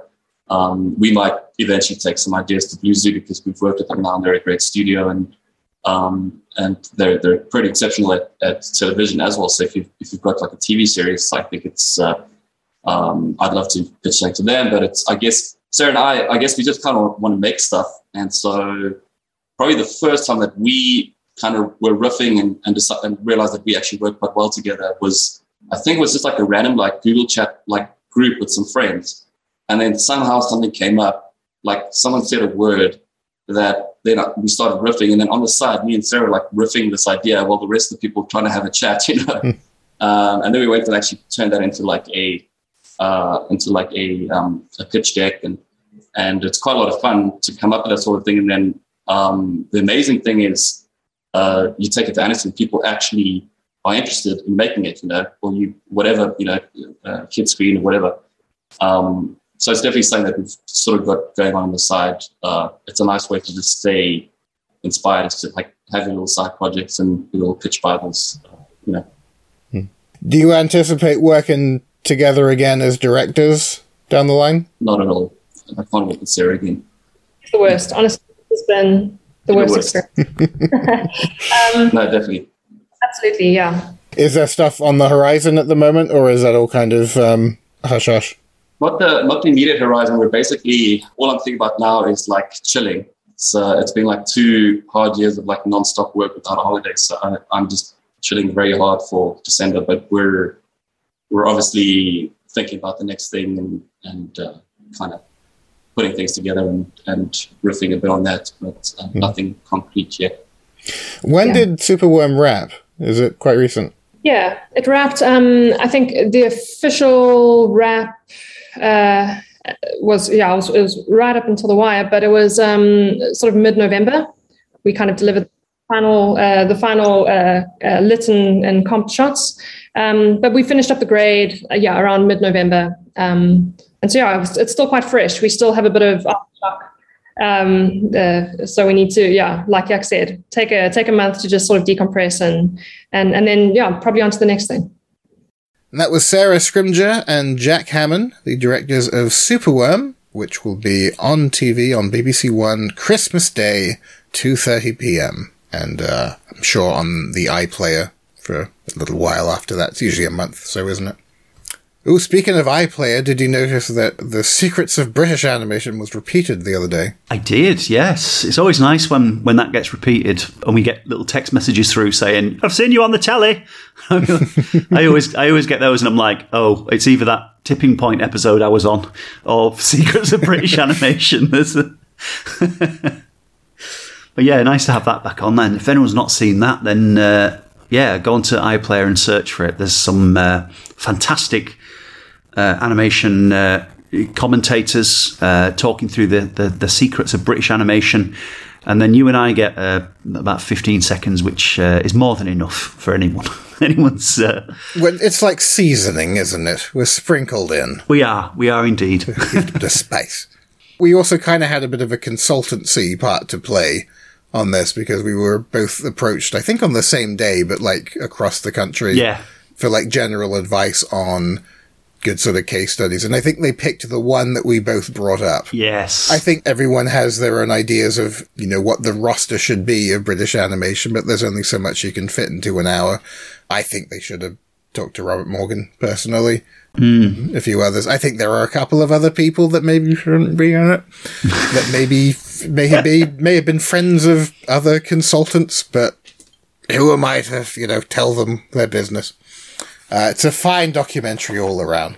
Well, as it's the holiday season, and we like to champion new work, have you seen this wonderful new show that's come out uh, called Santa Inc.? I have not seen Santa Inc., Ben. Tell me all about Santa Inc. Are, are you aware of it? I'm not, no, I'm not aware of it. Not at all? No, I think we're going to have to do a, a, a Christmas trailer watch. Ooh, yes, please. I'm going to pop over a link for you. Now, when you uh, when you click this link, you'll be flagged with a message. This video may be inappropriate for some users, so if you have delicate sensibilities, Steve, Okay. avert your eyes and ears. Okay, right. I'm going to press play now. When you're a kid, there's only one day a year more special than any other day. And that day is Christmas. So a little elf. and we are the magic behind that day. So let's get these fucking kids some fucking presents. Whoa! Swearing. Uh-oh. Hello. May I present the hardest working man in Snowbiz? Snowbiz, Ben. Yep. our own Santa Claus! Hey, Merry Christmas. Whoa. You're on my naughty. Oh my god, we've just seen some elf tits. Good news, sir. More American kids believe in you than they do in vaccines or the Holocaust. That's great. I mean, disheartening for America, but great for Oh, they us. made a Holocaust joke. This just gets better. Topical, topical humor. Have you decided who will succeed you as Santa Claus? Subtext Santa's old and knocking on death's door. Fuck you. Oh, Santa The swore. position of Santa has mostly been a white man's game. Exactly. It's fucking crazy. Things have got to change. My I think the the elf should say fuck more. I, yeah, I mean, she's only said it 12 times in this trailer. The next Santa. If this is your dream, you have to at least make your case, bitch. You gotta Oh. get intimate with that jolly bitch, Yeah. bitch. I know You you're keep right. saying bitch. Do you really have to Yeah. call me bitch every time you say something? Yes, bitch, because it's empowering to call you bitch, bitch. Oh, look, there you go, flashing again. Big names. Sarah Silverman, Seth Rogen. Successor, die Others. Wow. So that uh, that is streaming on HBO Max. There you go. I'm not sure where it can be found in the UK, but I doubt there'll be a, many people rushing to check it out. This is rated four percent on Rotten Tomatoes. I think it's generally considered to be one of the biggest disasters in like animated series history. It's a series. It's yeah, apparently it's like eight episodes. Now you wouldn't have thought that could stretch to more than twenty minutes. That premise. I didn't think it could stretch throughout the trailer. Then I don't know about you, but like, I will edit the trailer down in the in the podcast because that was yeah that was that was rough to get through. Yeah, there was a lot of me just being dumbfounded. There wasn't much reaction from me. It was more like my face. I was sh- shocked to your core, I'm sure, by just how transgressive and um, and shocking the language was, and you know the the no holds barred. Santa Claus dropping the f bomb. So this is a project that I think its reputation sort of preceded it because Seth Rogen, the genius who brought us Sausage Party, and sometimes quite funny films, like not super often, but once or twice, he is at the helm of this uh, this endeavor. And earlier this month was pretty nonplussed with how nonplussed the people were in response to this trailer. And I think the issue fundamentally was that everyone kind of saw it for what it was as pandering liberal garbage. Now, I'm a liberal. I'm a leftist, liberal, wishy-washy, snowflake, archetypical. The problem with this is it sucks. Those jokes were terrible. Like, it, the joke is literally that it's just an elf saying fuck every five seconds, basically, right? Like, Yeah. I'm gonna go back to another little bit here where it's, um, so it's when the sage elf gets blown away by a gust of wind for no particular reason.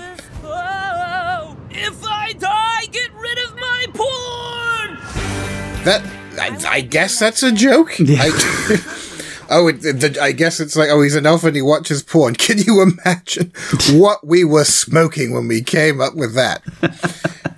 and that's something that's kind of leveled against sort of some genuinely quite interesting creative projects of like, oh man, they must have been so high when they came up with that. Seth Rogen, I believe, would have been high when he came up with this because it sucks. Yeah. When you're high and you come up with creative ideas, they're terrible. Like being high isn't conducive to like creativity that's engaging in any way. I had a teacher that really wanted to be like cool when I was in university and he was like the teacher that encouraged us all to like, you know, go home and get stoned and just write down all the crazy stuff that comes into your head kind of thing. So I went home and got stoned and I stared at a pencil for 25 minutes. and then ate loaded potato skins. That was about the, the, the level we're dealing with here. And I, I, it's the level of, I guess, of subversion that has been applied to this. And it's something that I think can, you know, you could do this and stretch it out for a few minutes. Yeah. And actually, you know, Always Sunny did it. Thinking about it, about 10 years ago, they did a Christmas episode, and there's a little two, three minute segment in there that's a kind of pastiche in the way this is of, you know, those old Rudolph the Red-Nosed Reindeer stop motion Americana Christmas specials. But it doesn't stretch out over eight episodes. Like they knew better than that and you know it's not a high point of the of that episode even but you know it's it's it's sort of fun to see them all as little stop motion puppets but they know what the lifespan for it is so they tap out at the right moment seth rogen's response to the uh, criticism in a tweet that is bafflingly still up we really pissed off tens of thousands of white supremacists with our new show santa inc which is now available on hbo max Please read the responses to this tweet for confirmation. Yeah, that's an interesting take. Yeah. The the great thing about it, like, and why I'm, I'm surprised he hasn't deleted it is that little thing at the end where he says, "Please read the responses for confirmation." All the responses are just completely reasonable people, Yeah. being completely reasonable about their criticisms and pointing out that maybe this whole thing was a drastic, drastic misfire. Yeah. And that's a shame because you, you, you hear that, oh, there's going to be a new stop motion show. I'm interested automatically. Let's see what they have to, you know. And not everything's for me. Some stuff I like elements of. Was that show, The Shivering Truth. That was pretty interesting. It's kind of off the wall and, you know, it's hard to watch a lot of in one go, but, you know, you can dip into it and it's visually very creative and inventive. Uh, there was a show recently that didn't make enough of an impression on me to for me to remember the name, but it was about like it was animated dolls, and it was a kind of film noir pastiche show. And I'm like, okay, that's kind of good. There's nothing that's really come out of the American TV landscape that's been like, oh, this is shit hot stop motion. Yeah. Like they've nailed it. There is stuff with potential. Certainly, Santa Inc. I don't think has potential to be the um the American contributor to the zeitgeist of stop motion. Uh, well, I'm glad. I'm glad you've enriched my Christmas by showing me that trailer. I mean, what a yeah, what a what a misfire, um, and what a shame. And, and like you say, you know, I'm as as sort of lefty as, as as as you as well. And this looks like something that you know. It's like all the ingredients are there, but it's like they got yeah, and then they decided just to make something completely different with it, or they just they put them all in the wrong order or something. It just it just yeah, Yeah. horrific. And I think that a show like this, if it had maybe played both sides a little bit more, as long as there's comedy to be mined from there. And I think that, you know, animation seems to be doing that a bit better. But this one clearly has not. But it's a shame. It's a shame it's got the Anyway. profile that it has. You know, this is the thing, and now now uh, things like this will be known as the the kind of lefty animated TV series that didn't get, didn't land. So we won't make any more lefty animated TV series. So those that might have an idea as to you know, like you say, uh, decide to take a shot at both sides and take the Mickey out of itself, which is very important in has always been important in lefty comedy. Is you know. Um, th- those won't get a shot because people will look at this and go, "Well, the last one didn't work, so why would the next one?"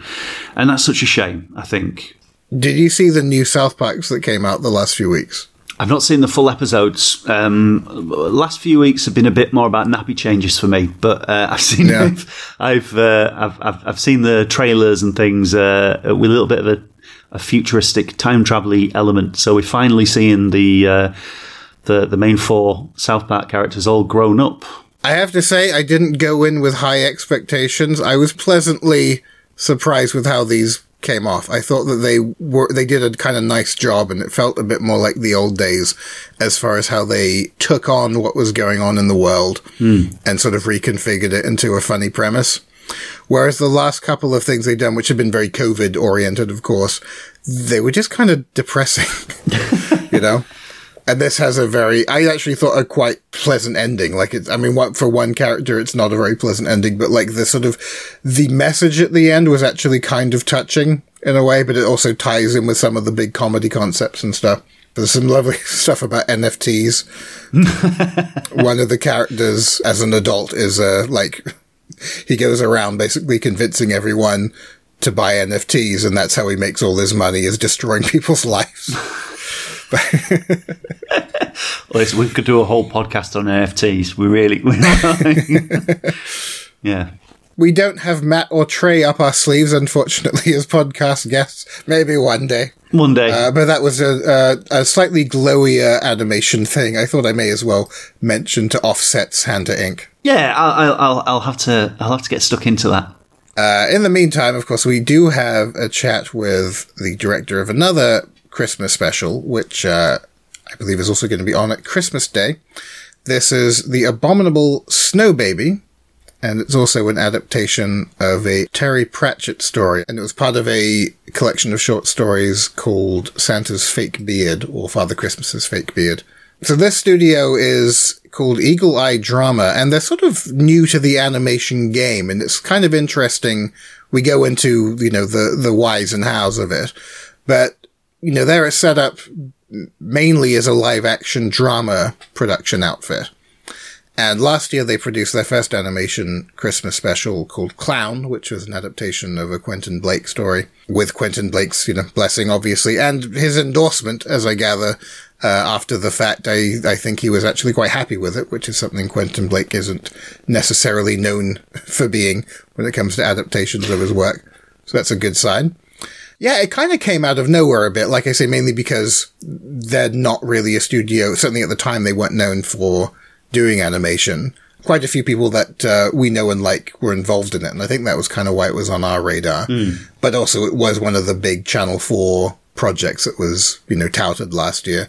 I imagine it will be repeated at some point this year as well. But they have a new one as well, so they have this new Terry Pratchett adaptation, Abominable Snow Baby. Quite different from the sort of look. I mean, not so much the animation style, but the um, the design style is very much its own thing, and I think more kind of um, in line with the director's artistic approach. It doesn't really look like the book illustrations, which are by a guy called Mark Beach, who they're very Quentin Blakey, interestingly enough. So, uh, yeah, we talk a little bit about that as well. Uh, so yeah, this one kind of has its own sort of uh, visual identity. Yes, there's something pleasant happening on television at Christmas time, and it's animated. So why not talk about it, eh? Yeah, it was a. I, I, I enjoyed it. I, I thought it was really nice. I'm interested to hear about the illustration style and the animation style as well because it kind of struck me a lot of uh, of Daniel Greaves. I, mm. I hmm. felt a, there was a lot of kind of uh, stylings of uh, of Daniel Greaves or, Greaves or even Simon Tofield, yeah, uh, particularly the cat and things. Um, I, I, thought there was a lot of that in it. Um, so obviously, I liked it for those reasons. those reasons, if if only for those reasons, but I loved it for many other reasons as well. It's quite a nice uh, short film. Yeah, and it's interesting that you know it does hold together really well you know, they are still relatively new to the animation game. You know, obviously they have, you know, very competent animators working on it.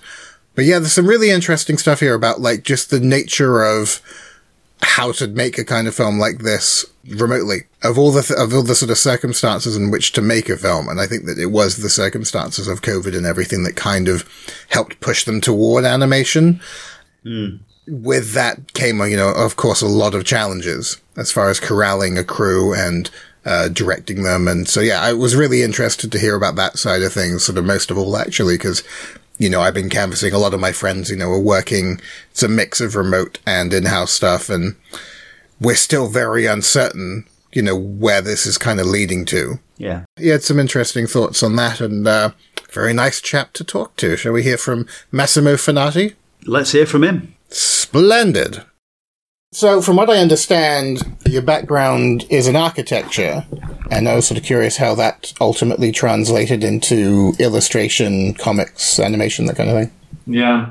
Well, yes, I did um, study architecture at university because, um, well, I've always dreamed since I was a child to become a cartoonist, an animator, to work with that kind of sort of industry, within that kind of industry. But you know you grow up and people tell you nah that's not a very good profession you know it's very bohemian you're not going to pay your bills if you do that and so uh, becoming an architect felt a little bit more grown up and mature so I and I just wanted to stay within at least some sort of creative environment, you know. And, and in that respect, studying architecture was quite a good um, way to develop, I, I suppose, my creative skills. Uh, as in, it's still a similar process, you know. The creative process is the same, whether you apply to architecture or to designing a chair or to um, directing an animation uh, film or, or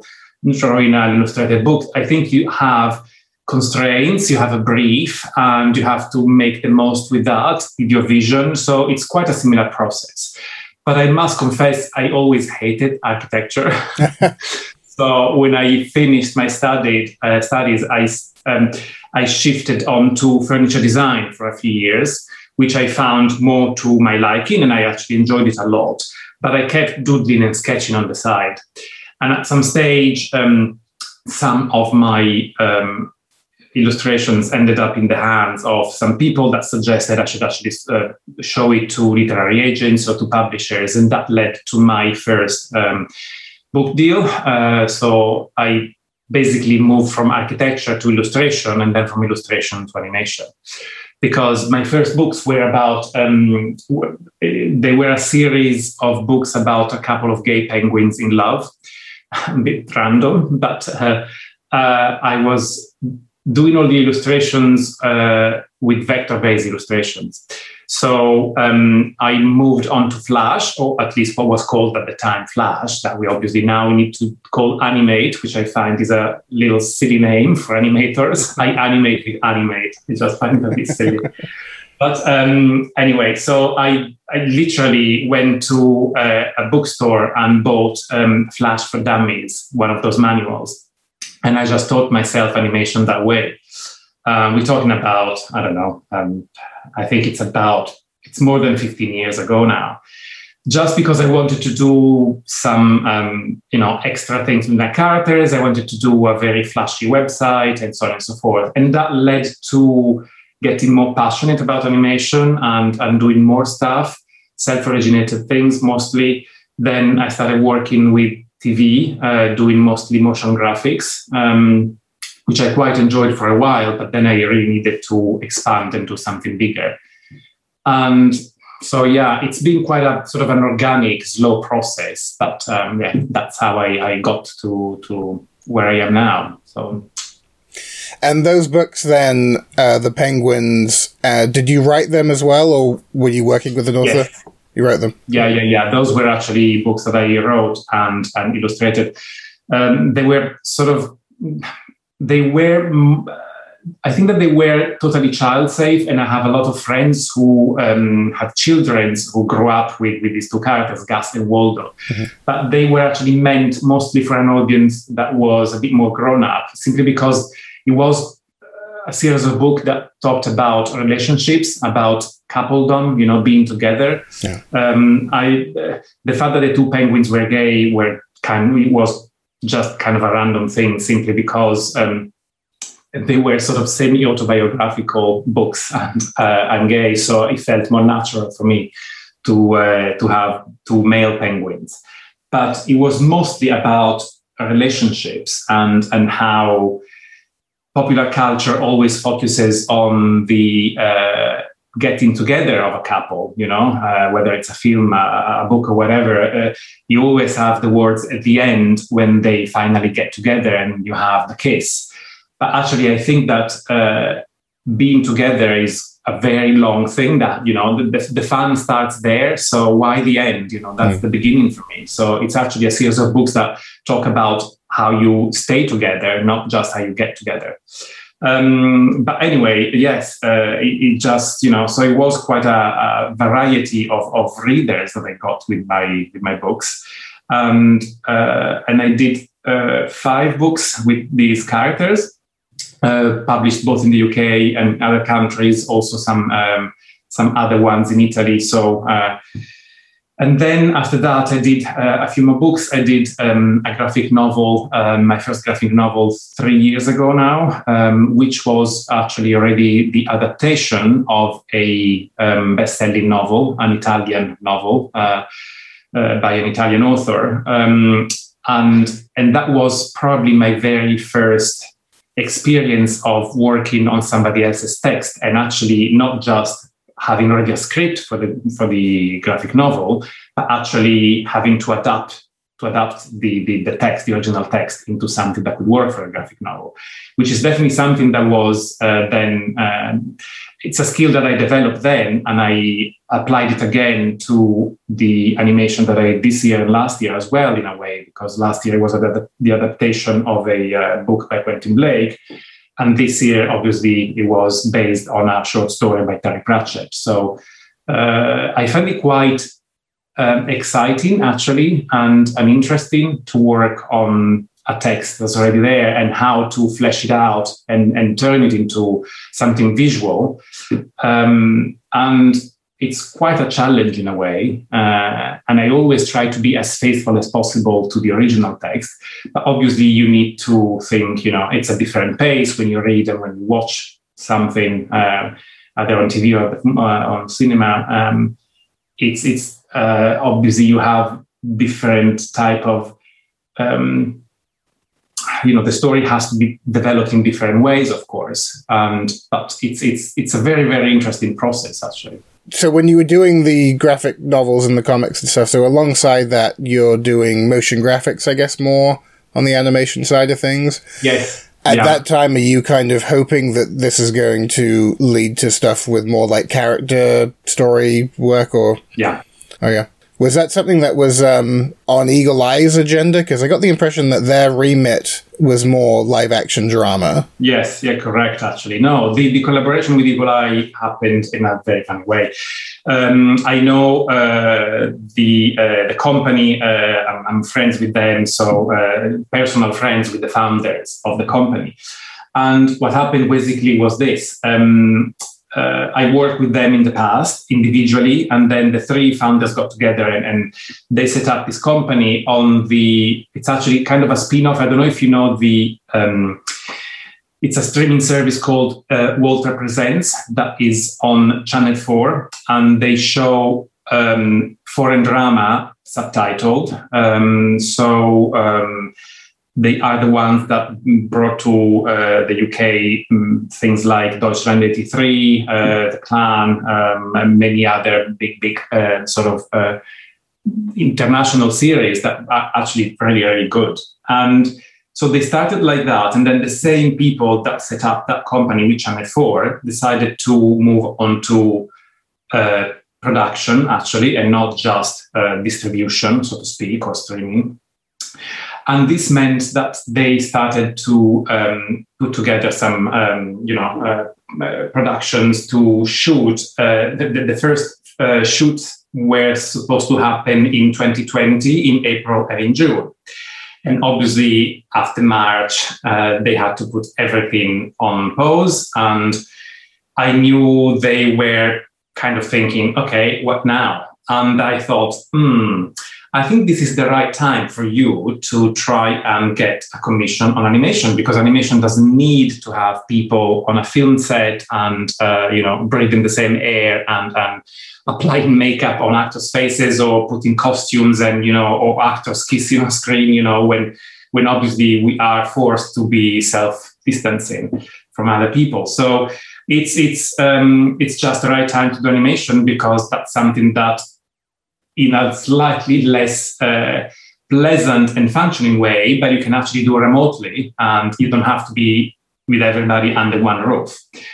And so it kind of happened that way. So I, I because they knew me and I had been working with them in the past, and, and I, I did some, some motion graphics, you know, for programs that they did in the past. So uh, then it was just the right chance to, to get something going. I had a contact to Quentin Blake through a friend of mine in Italy.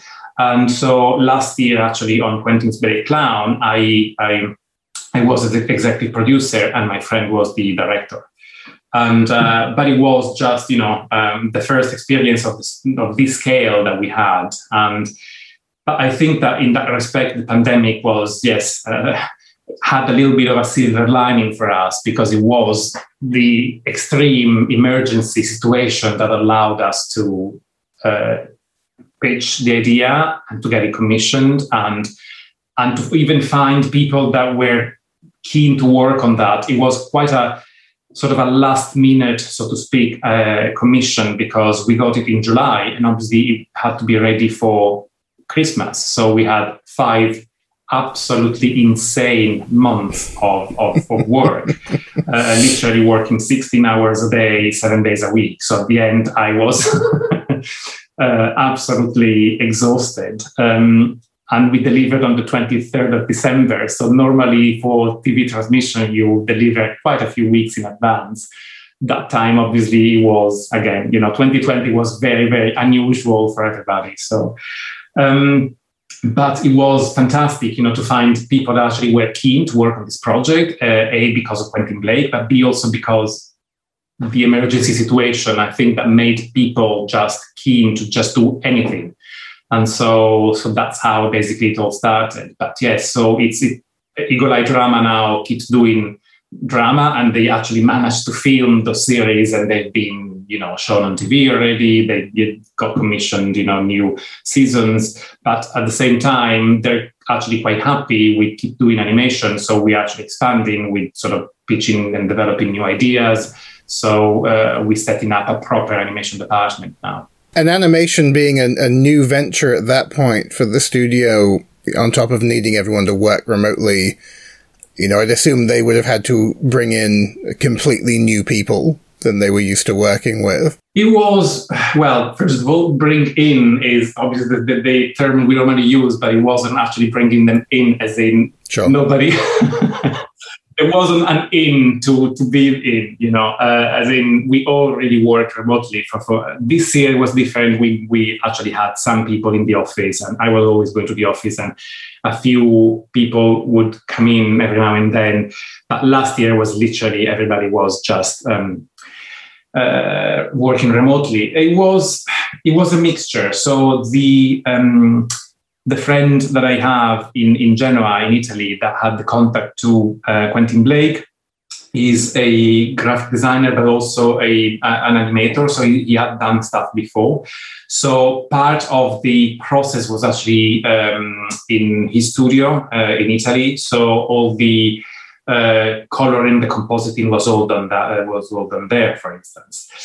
Um, in terms of animators, it was pretty much like thinking, okay, which it was a very uh, funny process. I mean, it was just thinking, okay, what kind of films or, or, or TV programs we know that have a traditional animation uh, that can kind of somehow resemble what, what you know could be an animation with Quentin. So something that is less um, perfect and a bit more sketchy and a bit more loose. So we started sort of researching films like that. We went literally on Vimeo, LinkedIn, and looking at uh, people's um, showreels and stuff. And little by little, we found the people we liked and we approached them. Um, well, not even little by little, actually, had to be quite an intense and fast process because of the tight time, time frame that I was discussing before. Um, so it was a mixture of things and then a lot of course of, of um, recommendations from, from people. So if somebody wasn't available they would sort of lead on to another contact and then you know asking again producers in the field. Um, for instance one of the um, collaborations i did in the past in terms of um, of motion graphics was with tiger aspect uh, and Tiger as well is a company that does uh, a lot of um, different things. They have uh, departments for drama, for comedy, for entertainment, for um, uh, factual, and they also have, of course, animation.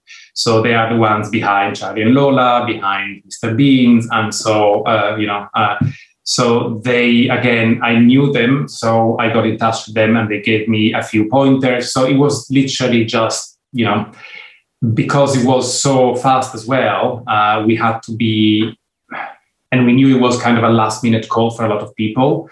So not everybody would be available. We had to just try every possible route to put together the crew. And you mentioned the really sort of insane hours on that one. I mean, was that something that was sort of more limited to like you and the kind of core production team? Yeah, yeah, yeah, absolutely, absolutely. We, we never asked animators to work 16 hours a day. Also, because I think that you wouldn't be able to just keep saying if you did that. You know, animation, I think, um, is a very intense process for, for animators. I'm talking, you know, specifically. Uh, also for compositors, you know, a lot of other people, but I think animators specifically have well, we all work in the field, we all love it, of course, but uh, it can be quite demanding mentally, I think. So there's only so many hours you can do in a day before you really break down. And yeah. so, um, so yeah, it was mostly just just the sort of the uh, production team and the core production team, I would say. So it was mostly me, Luigi Berio, the director, and and uh, two other two three other people that were uh, uh, helping sort of you know uh, production managers and so on uh, but actually then you know not to that stage. I think that the 16 hours a day was literally just the two of us me and the director. And uh, which was quite fun because you know uh, six in the morning we would be already um, up and running and, and chatting through um, WhatsApp or whatever because he was in Italy, I was in London, and uh, and then at eleven o'clock at night we would still be there. So it was uh, yes a very intense collaboration with him. So.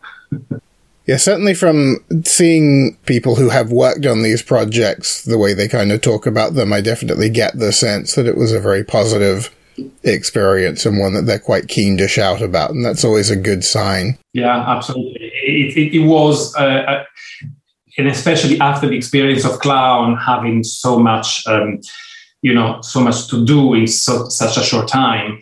This year, even though we still had quite a tight um, time frame because we had 10 months to you know to make the 24 minute animation uh, obviously, nothing compared to the five months we had for Clown, but um, I was always very um, uh, paying a lot of attention to you know uh, making people excited about the project and making sure one for instance one of the, my biggest challenges sort of a, a, good challenge something that i really found interesting was trying to always give space to animators and background artists and, and, and, compositors and everybody, but you know all the, the creatives in the process, trying to find the right balance between what my what was my original vision for the animation, the film, and the input they could have in it. So whenever I was briefing an animator, for instance, for a new shot, um, I was always trying to give the important pieces for the brief, you know, important information and what needed to happen. Um, and the if there was a specific thing that I was keen uh, to have on screen, I would just uh, talk about it, but then leaving enough space for animators to actually suggest ideas and, and try mm-hmm. things. And I, I, I think in the end that paid, uh, paid off quite well, both in terms of making sure that actually if everybody chips in with ideas, the final product is obviously much better because you know uh, I think it's silly for uh, a director to be uh, sort of a dictator saying this is what I want, that was my vision and nothing else. I think that this is a this is teamwork, so it's silly. I think it's actually counterproductive to not to make the most of it. But also, I think that in that way, animators were more involved in the project, and you know, and they were actually more uh, enthusiastic about it. They they felt you know happier. They could actually give more in that respect. I, I think it's just a win-win scenario really doing that thing. So for me, it was very important, and I I I hope I managed because that's the kind of feedback that I got from from actually people within the team. So. So with uh, this year, we have Snow Baby and did this come about because off the back of the success of Clown, or was it something you kind of had your eye on before? No, no, it came. It came literally because uh, Channel Four said, um, you know, we're very happy with how Clown did. You know, it was fantastic story for Christmas, and so would you have a new idea for 2021? And so we started looking at um, uh, uh, books to to base a new animation on, both illustrated and non-illustrated. And Jo McGrath, one of the um, one of the founders of Eagle Drama, uh, came across this collection of short stories by Terry Pratchett, which is called Father Christmas's Fake Beard. And among the short stories, uh, one was actually The Abominable Snow Baby. And uh, I, I, I had read Terry Pratchett before. I knew him. Um, I'm not a big fan of fantasy per se, but I really like other work that he's done that is a bit uh, more sort of based in reality, but always with the wonderfully weird things happening.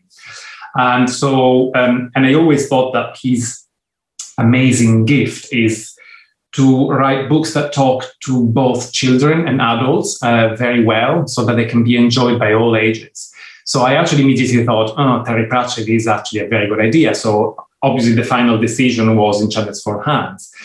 But um, I was also quite keen on it because I thought, okay, since I have the opportunity this time to be director on the film, um, if we do if we work on the adaptation of an illustrated book, of course, we need to keep as faithful as possible to the original illustrations because that's, you know, the actual brief, of course.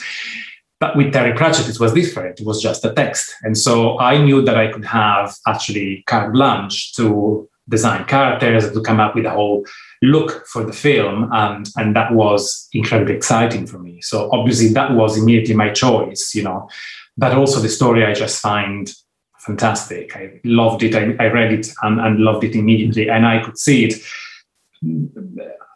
I, am sure it happens to a lot of people in the field, but my my mind works very much um, uh, with images. So I'm I'm not very good, for instance, at remembering concepts and numbers and figures. You know, I, I if if I go into a shop and come out with some shopping. Uh, a minute after leaving the shop, I will not remember how much I spent. Uh, numbers really don't stick in my head.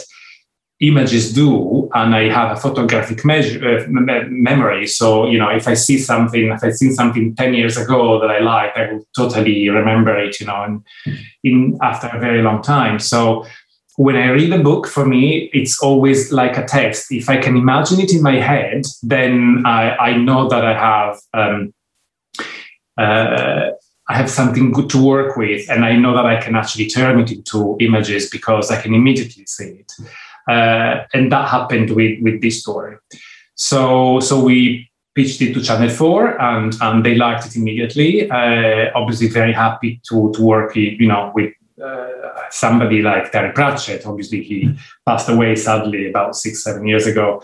But um, we started, uh, we approached the um, uh, company that manages his literary estate, Narrativia, and they have been absolutely uh, enthusiastic about the idea since the first moment, and they have been really, really.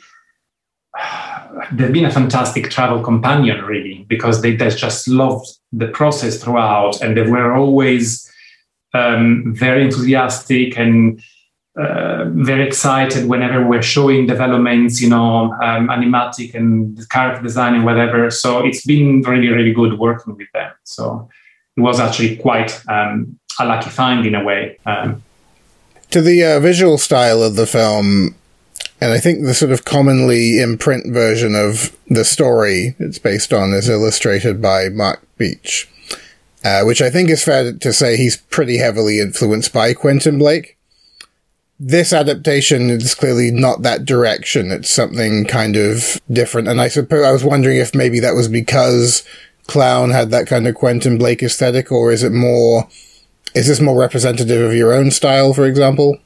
It's a bit of both. I mean, uh, yes, when we saw those illustrations, of course, we we, we did think, you know, yes, uh, there is a similarity in the terms of style um, uh, with Quentin style. I mean, um, we discussed this with the Terry Pratchett estate, and they immediately said, We're not married to this um, type of, of um, imagery at all. So you don't have to stick to that. Uh, and because um, I had already worked on Clown, and I knew it was also quite a challenge to work with that very sketchy style. And, and at the same time, because I was so keen to actually have a chance to, you know, uh, give more uh, give myself more freedom to create the look for the film, then we decided to actually n- not use those illustrations and start from scratch. Um, we just we just wanted to go for a more. Uh, it's also the, the, the, sort of the, the brief we set ourselves as a company with Eagle Eye. We just wanted to have a more traditional, almost classical Disney type of feel in a way. Um, obviously, it's not that, but uh, it's it's sort of a, a, modern version of it.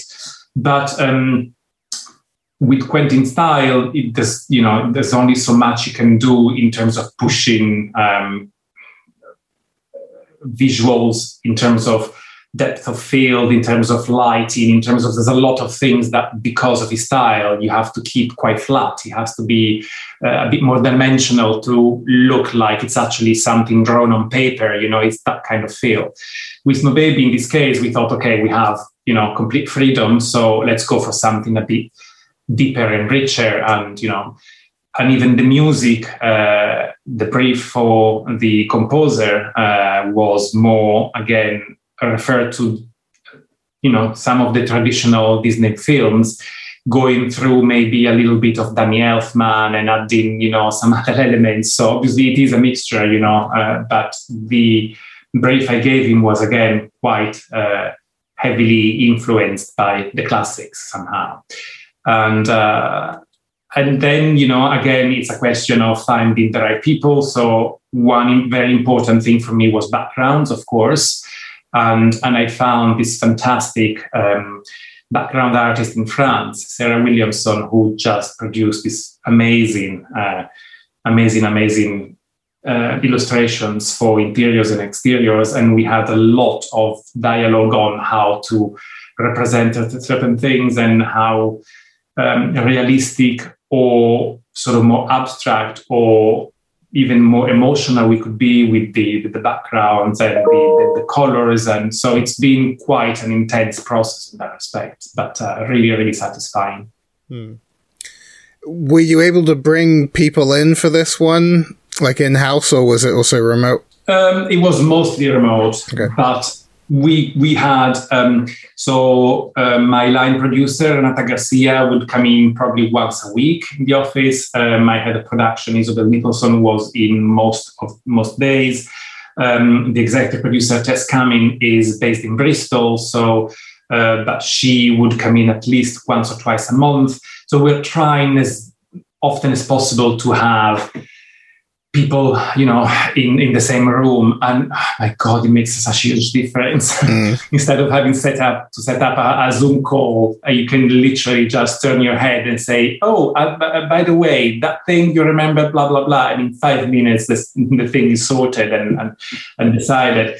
It, it, i you know i dream of the day when we will be able to go back to that. But talking about it actually with my animators and compositors and everybody else they were saying they also miss some of that, of course, um, both because of even the camaraderie of just being together with the family and sort of having colleagues to talk about, but it's also often a question of um, having you know you, you you grow as a creative i think also by comparing yourself with your peers and sort of look at other people are doing how they're doing you know how they're going on about certain things how do you sort out that problem how do you do this it, it's it's sort of you know you you learn from each other a lot so we try to set up some zoom calls for people to discuss these things but obviously it's different when you don't sit around a computer it's a bit more mechanic it's a bit more cold and, and less, uh, really less inspiring, I think. So we tried that, but you know, it didn't really help that much.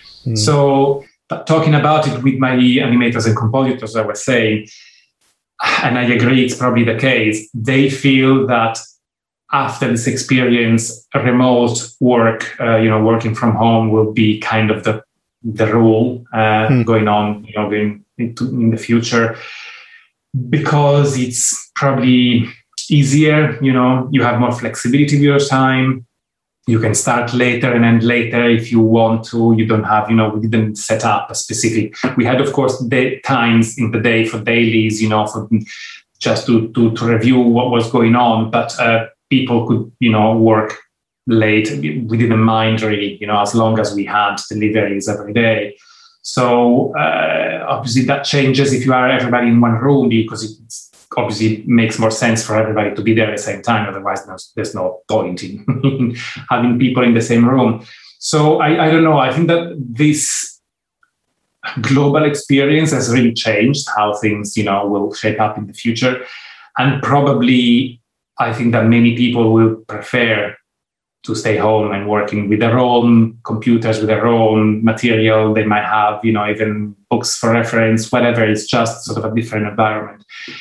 I don't know. Um, I, I will try as much as possible in the future to at least have people coming in house to develop things for instance you know when you work on development for characters for background or even for the, for the general look with compositors discussing things for instance with my lead compositor simone Ghilardotti he was saying that he loves sitting next to the film director and just working together you know looking at things and trying things to find the right looks and textures and, and lighting and, and and I find that process fantastic. And again, it has to be done side by side. I don't think it's really, I mean, we did it, you know, not, you know, we, we didn't do it side by side this time. We did it remotely because when we started, we were in the middle of a lockdown. But um, clearly, it could have been more pleasurable, more uh, successful, even probably, but surely even shorter, you know, as a process if done side by side. So I will definitely strive for that in the future but I know that things have changed. So, yeah. Something that really struck me about this film, looking at the screener, was how consistent the overall look and feel of the performances were. And that was something that I would speculate might be trickier when people aren't all in house. Was there like a challenge in kind of keeping that look consistent? Yeah, it was a challenge to be honest. And I must really uh, mention my fantastic animation supervisor, Reg Isaac, who was also one of the animators on the project, but he was also uh, in charge of mostly keeping sure, making sure that the consistency was kept, you know, throughout the, the whole thing. But it was something that we constantly kept an eye on and constantly referred to, you know, um, every day at dailies, uh, it was probably one of the main things we had in our heads, you know, that we needed to make sure about because uh, it clearly is a problem, you know, because you don't. You have um, you, uh, all the animators were looking at each other's dailies, so they were always constantly kept, you know, in the loop, and, and they knew uh, uh what other people were, were doing with the characters and, and, and, how to make them move. We try to, of course, have all possible um, basis for the animation, as in you know uh, proper model sheets and uh, expressions and head turnarounds, and we we tested uh, the way some of the characters moved. For instance, uh, the main protagonist, apart from Snow Baby, of course, is uh, Granny, who is this 98 year old lady who is um, obviously very old, but at the same time full of vigor and energy, and she's the sprightliest in, in town. You know, everybody else is actually much less energetic than she is. So when she walks, we wanted to give her a, a, a, walk that could express both her age and her energy, which clearly are things that go against each other somehow. Yeah. But we found a way, like with this very fast pace of walking and but with a sort of stiffness of you know shoulders and neck. And and but we so we studied these things as much as possible. I mean it's quite normal of course in every animation but uh, we try to be you know within the small production because it wasn't a huge hollywood movie of course. So we had limited resources to be as um, clear as possible um, in terms of the references the animators could use so that consistency could be easier to keep really. And uh, yes it was well i'm glad that you say this actually because it was always in our head. And we were you know once you see once you see your work a million times which always happens you kind of start losing a sense of is this actually okay or not you know? So So hearing it some, from somebody like you saying that you know the, the, the style feels more very consistent, then makes me quite happy. Okay. yeah. Thank you. So yeah, moving forward, then, do you see yourself or the studio kind of continuing down the path of adapting books and short stories, or are you maybe inclined toward developing original stories? We would like to do both. Um, so we do have um, conversations going on with other um, uh, on other books uh, that have already been published and um, authors. And so you know, uh, there there are dialogues being carried forward. Uh, uh, both, I, must, I, I, suppose, I can also say, you know, with the people that we worked with before. So we talk, we're still talking with the Terry Pratchett estate. We're still talking with Quentin Blake.